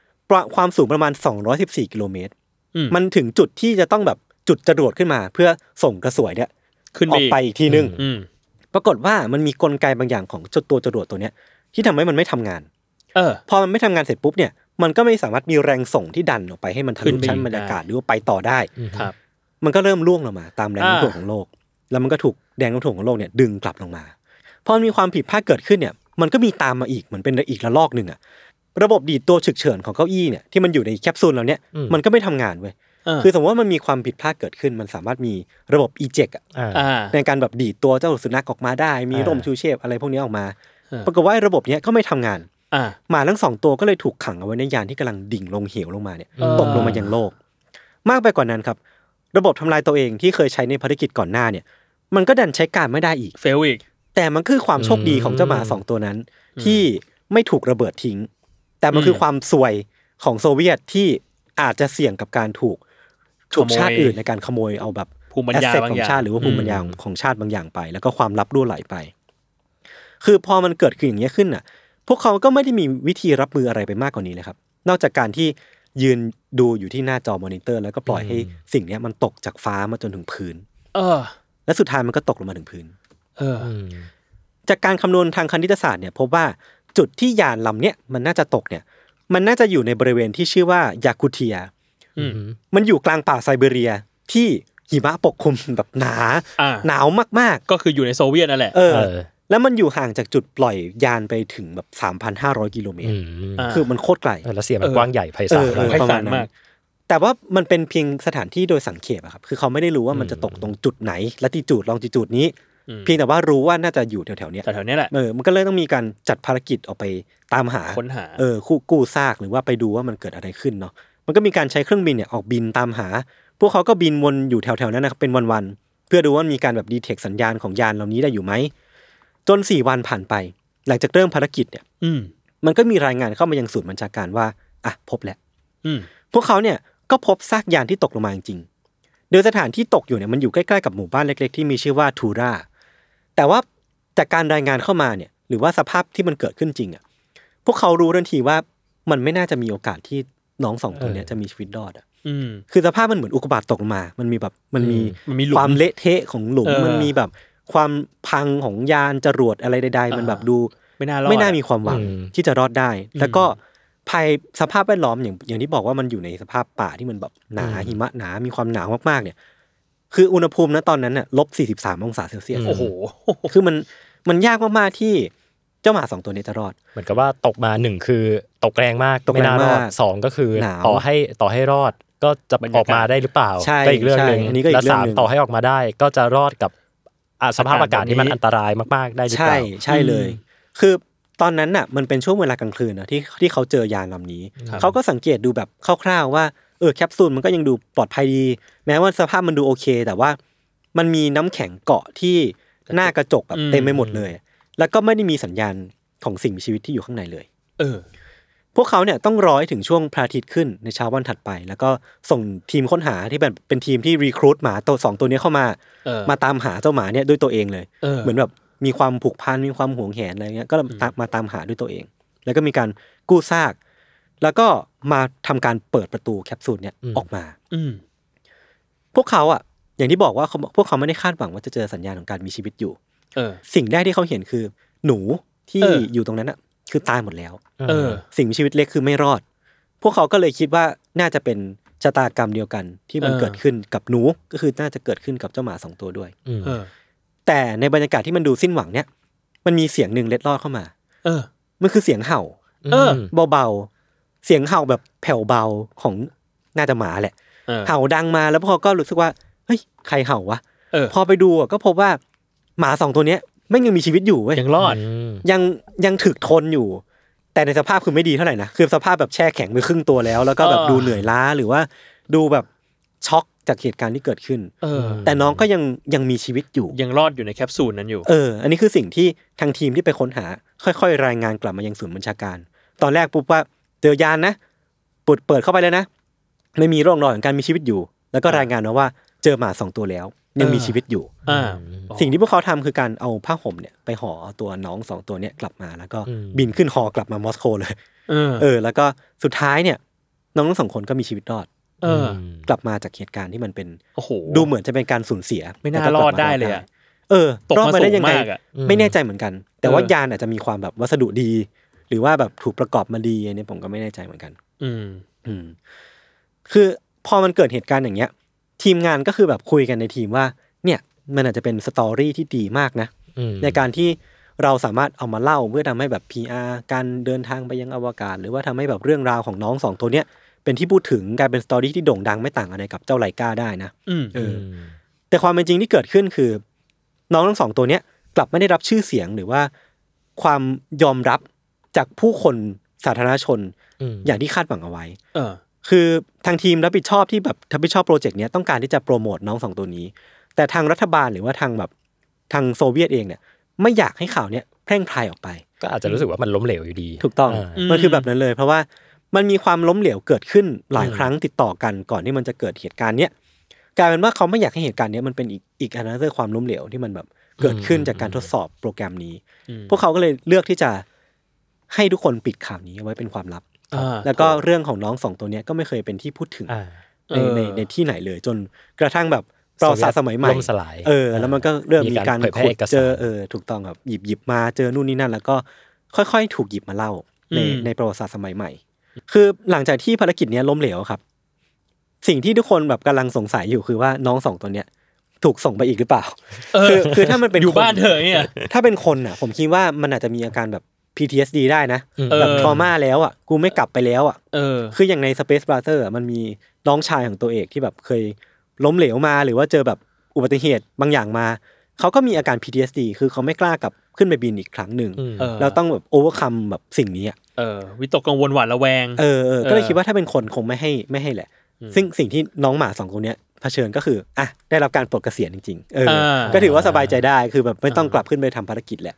เราไม่รู้ว่าน้องชุดก้าเนี่ยหลังจากนั้นเนี่ยเขาถูกมีชะตากรรมยังไงเนาะแต่ว่าน้องโคเมตก้าเนี่ยมีบันทึกว่าถูกรับไปเลี้ยงโดยแบบนักวิทยาศาสตร์ระดับหัวๆของโซเวียต แล้วก็มีชีวิตที่สงบสุขมีลูกหลานต่อไปอ่ามีมีความสุขไป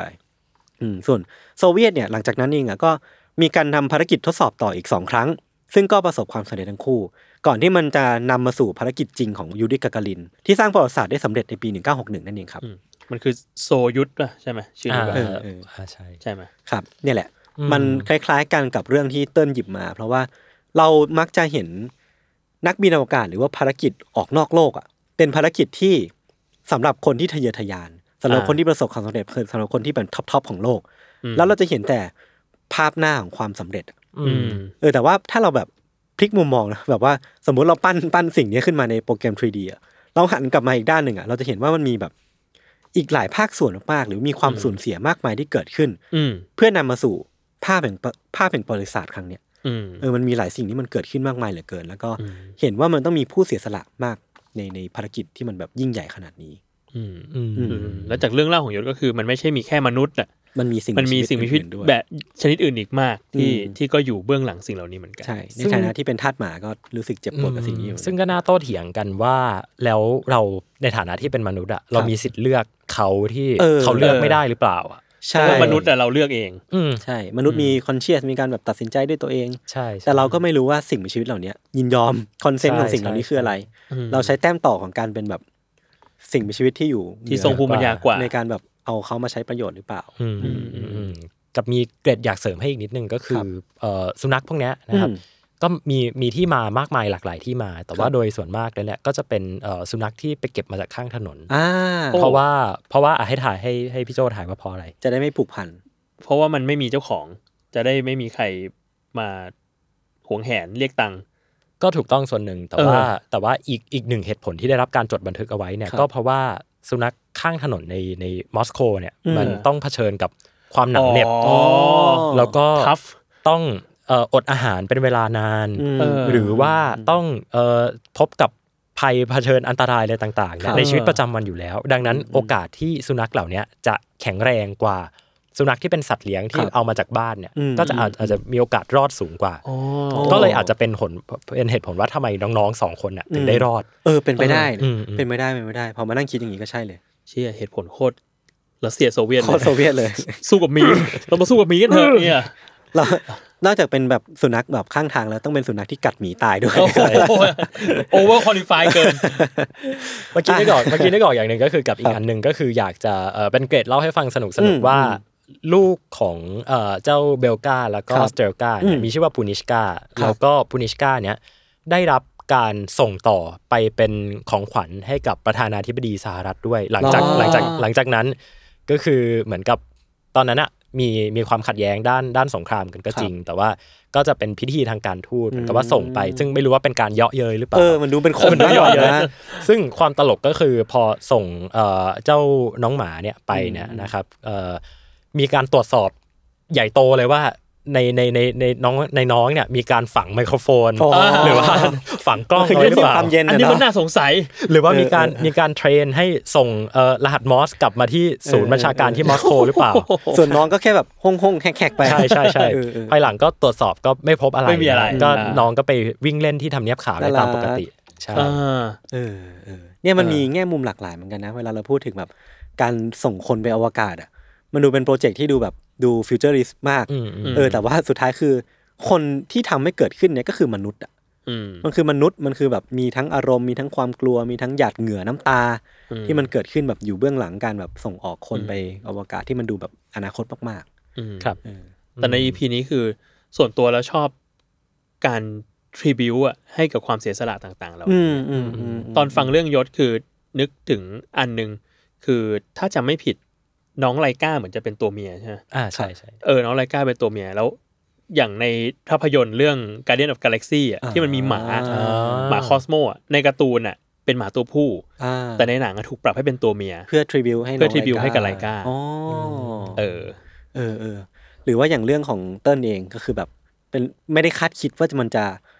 หดหูและเออ impact เออแบบเท่านี้ดีมากจริง คือคือผมว่าเราอะไม่ได้คุยกันมาก่อน แต่ว่าเราจัด ลายการสตาร์ทแล้วก็ ending อะได้ดีมาก ใกล้ๆกันมาก เหมือนกับพี่โจอะก็จะเปิดว่าเออเนี่ยมันมีคนที่ปั่นๆมองว่านะปั่นปั่นๆมองว่าอวกาศอ่ามัมันก็เป็นเรื่องเนี่ยจะต้องมีคนส่งไปดาวอังคาร แต่ว่าเออถ้าเขาเอ่อถ้าคุณโจของพี่เนี่ยเราได้มาเห็นมิติเหล่าเนี้ยครับเขาจะยังคิดแบบนี้อยู่หรือเปล่าว่าอืมภายใต้ความสูญเสียเนี่ยมันมันมันแลกมาด้วยกับชีวิตจริง ๆ อะอ่ามัมันนไม่ไม่ได้มันไม่ใช่ง่ายใช่ใช่กับการแบบลักพาตัวเด็กไปแล้วอยู่ก็บนพาดาวอังขึ้นไปคารบนดาวอังคารเนี่ยใช่คือพูดมันก็ดูสนุกอะแต่แบบเออเออมันไม่ได้ทำง่ายอืมม เออเออก็ต้องชื่นชมไปที่ชมพูอะโปรดิวเซอร์เออเรียงครับเรื่องมาผให้ดีครับครับผมเห็นด้วยกับเติ้ลวันนี้เติ้ลเล่าสนุกมากโอ้ขอบคุณครับยินปรบดีมืมากอเลครับยปรบมือแล้วเดี๋ก็ยวเดี๋ยวไว้ชวนมาใหม่ครับจะชวนมาอีกจริงๆพอพร้อมพอหาข้อมูลก็รู้สึกว่ามีเรื่องที่มันสนุกแนวๆนี้เกี่ยวกับเนออะวกาศเยอะมากเลยเออยินดีต้อนรับพี่ๆสองคนเข้าสู่โลกแห่งอวกาศพาไปนาซาหน่อยครับดีครับเดี๋ยวไว้เดี๋ยวเราชวนชวนเติ้ลมาวิทยาศาสตร์เดี๋ยวเออฟังดีกว่าออมาเจอพี่แทนติ้ลฟังวิทยาศาสตร์ปะฟังครับฟังฟังเออ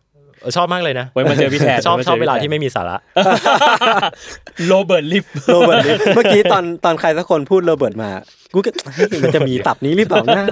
เออเออเออโอเคอะแต่ว่าใครที่ชื่นชอบในการเล่าของเติ้ลก็ไปตามที่ Space TH ได้ครับผมรวมหรือถึว่างพอดแคส podcast ต์ Star Star Stuff Stuff ของ Thai PBS ได้นะคครัรับบผมครับผม อะมีฝากช่องทางไหมหรือว่าจริงๆก็ทุกทุกช่องทางอะจริงๆก็ทุก Facebook ช่องทางแหละครับคิดว่าคงคงหาเจอกันได้ไม่ยากเท่าไหร่อืมจริงๆเป็นคนที่เหมือนกับตะโกนโวกเวกโวยวายอยู่ใน Facebook เออตลอดเวลานะจริงๆเติ้ลไปอีเวนต์บ่อยมากใช่ไปกับบองโก้เนี่ยผมเห็นว่าอ่าบองโก้ไปอีเวนต์นี้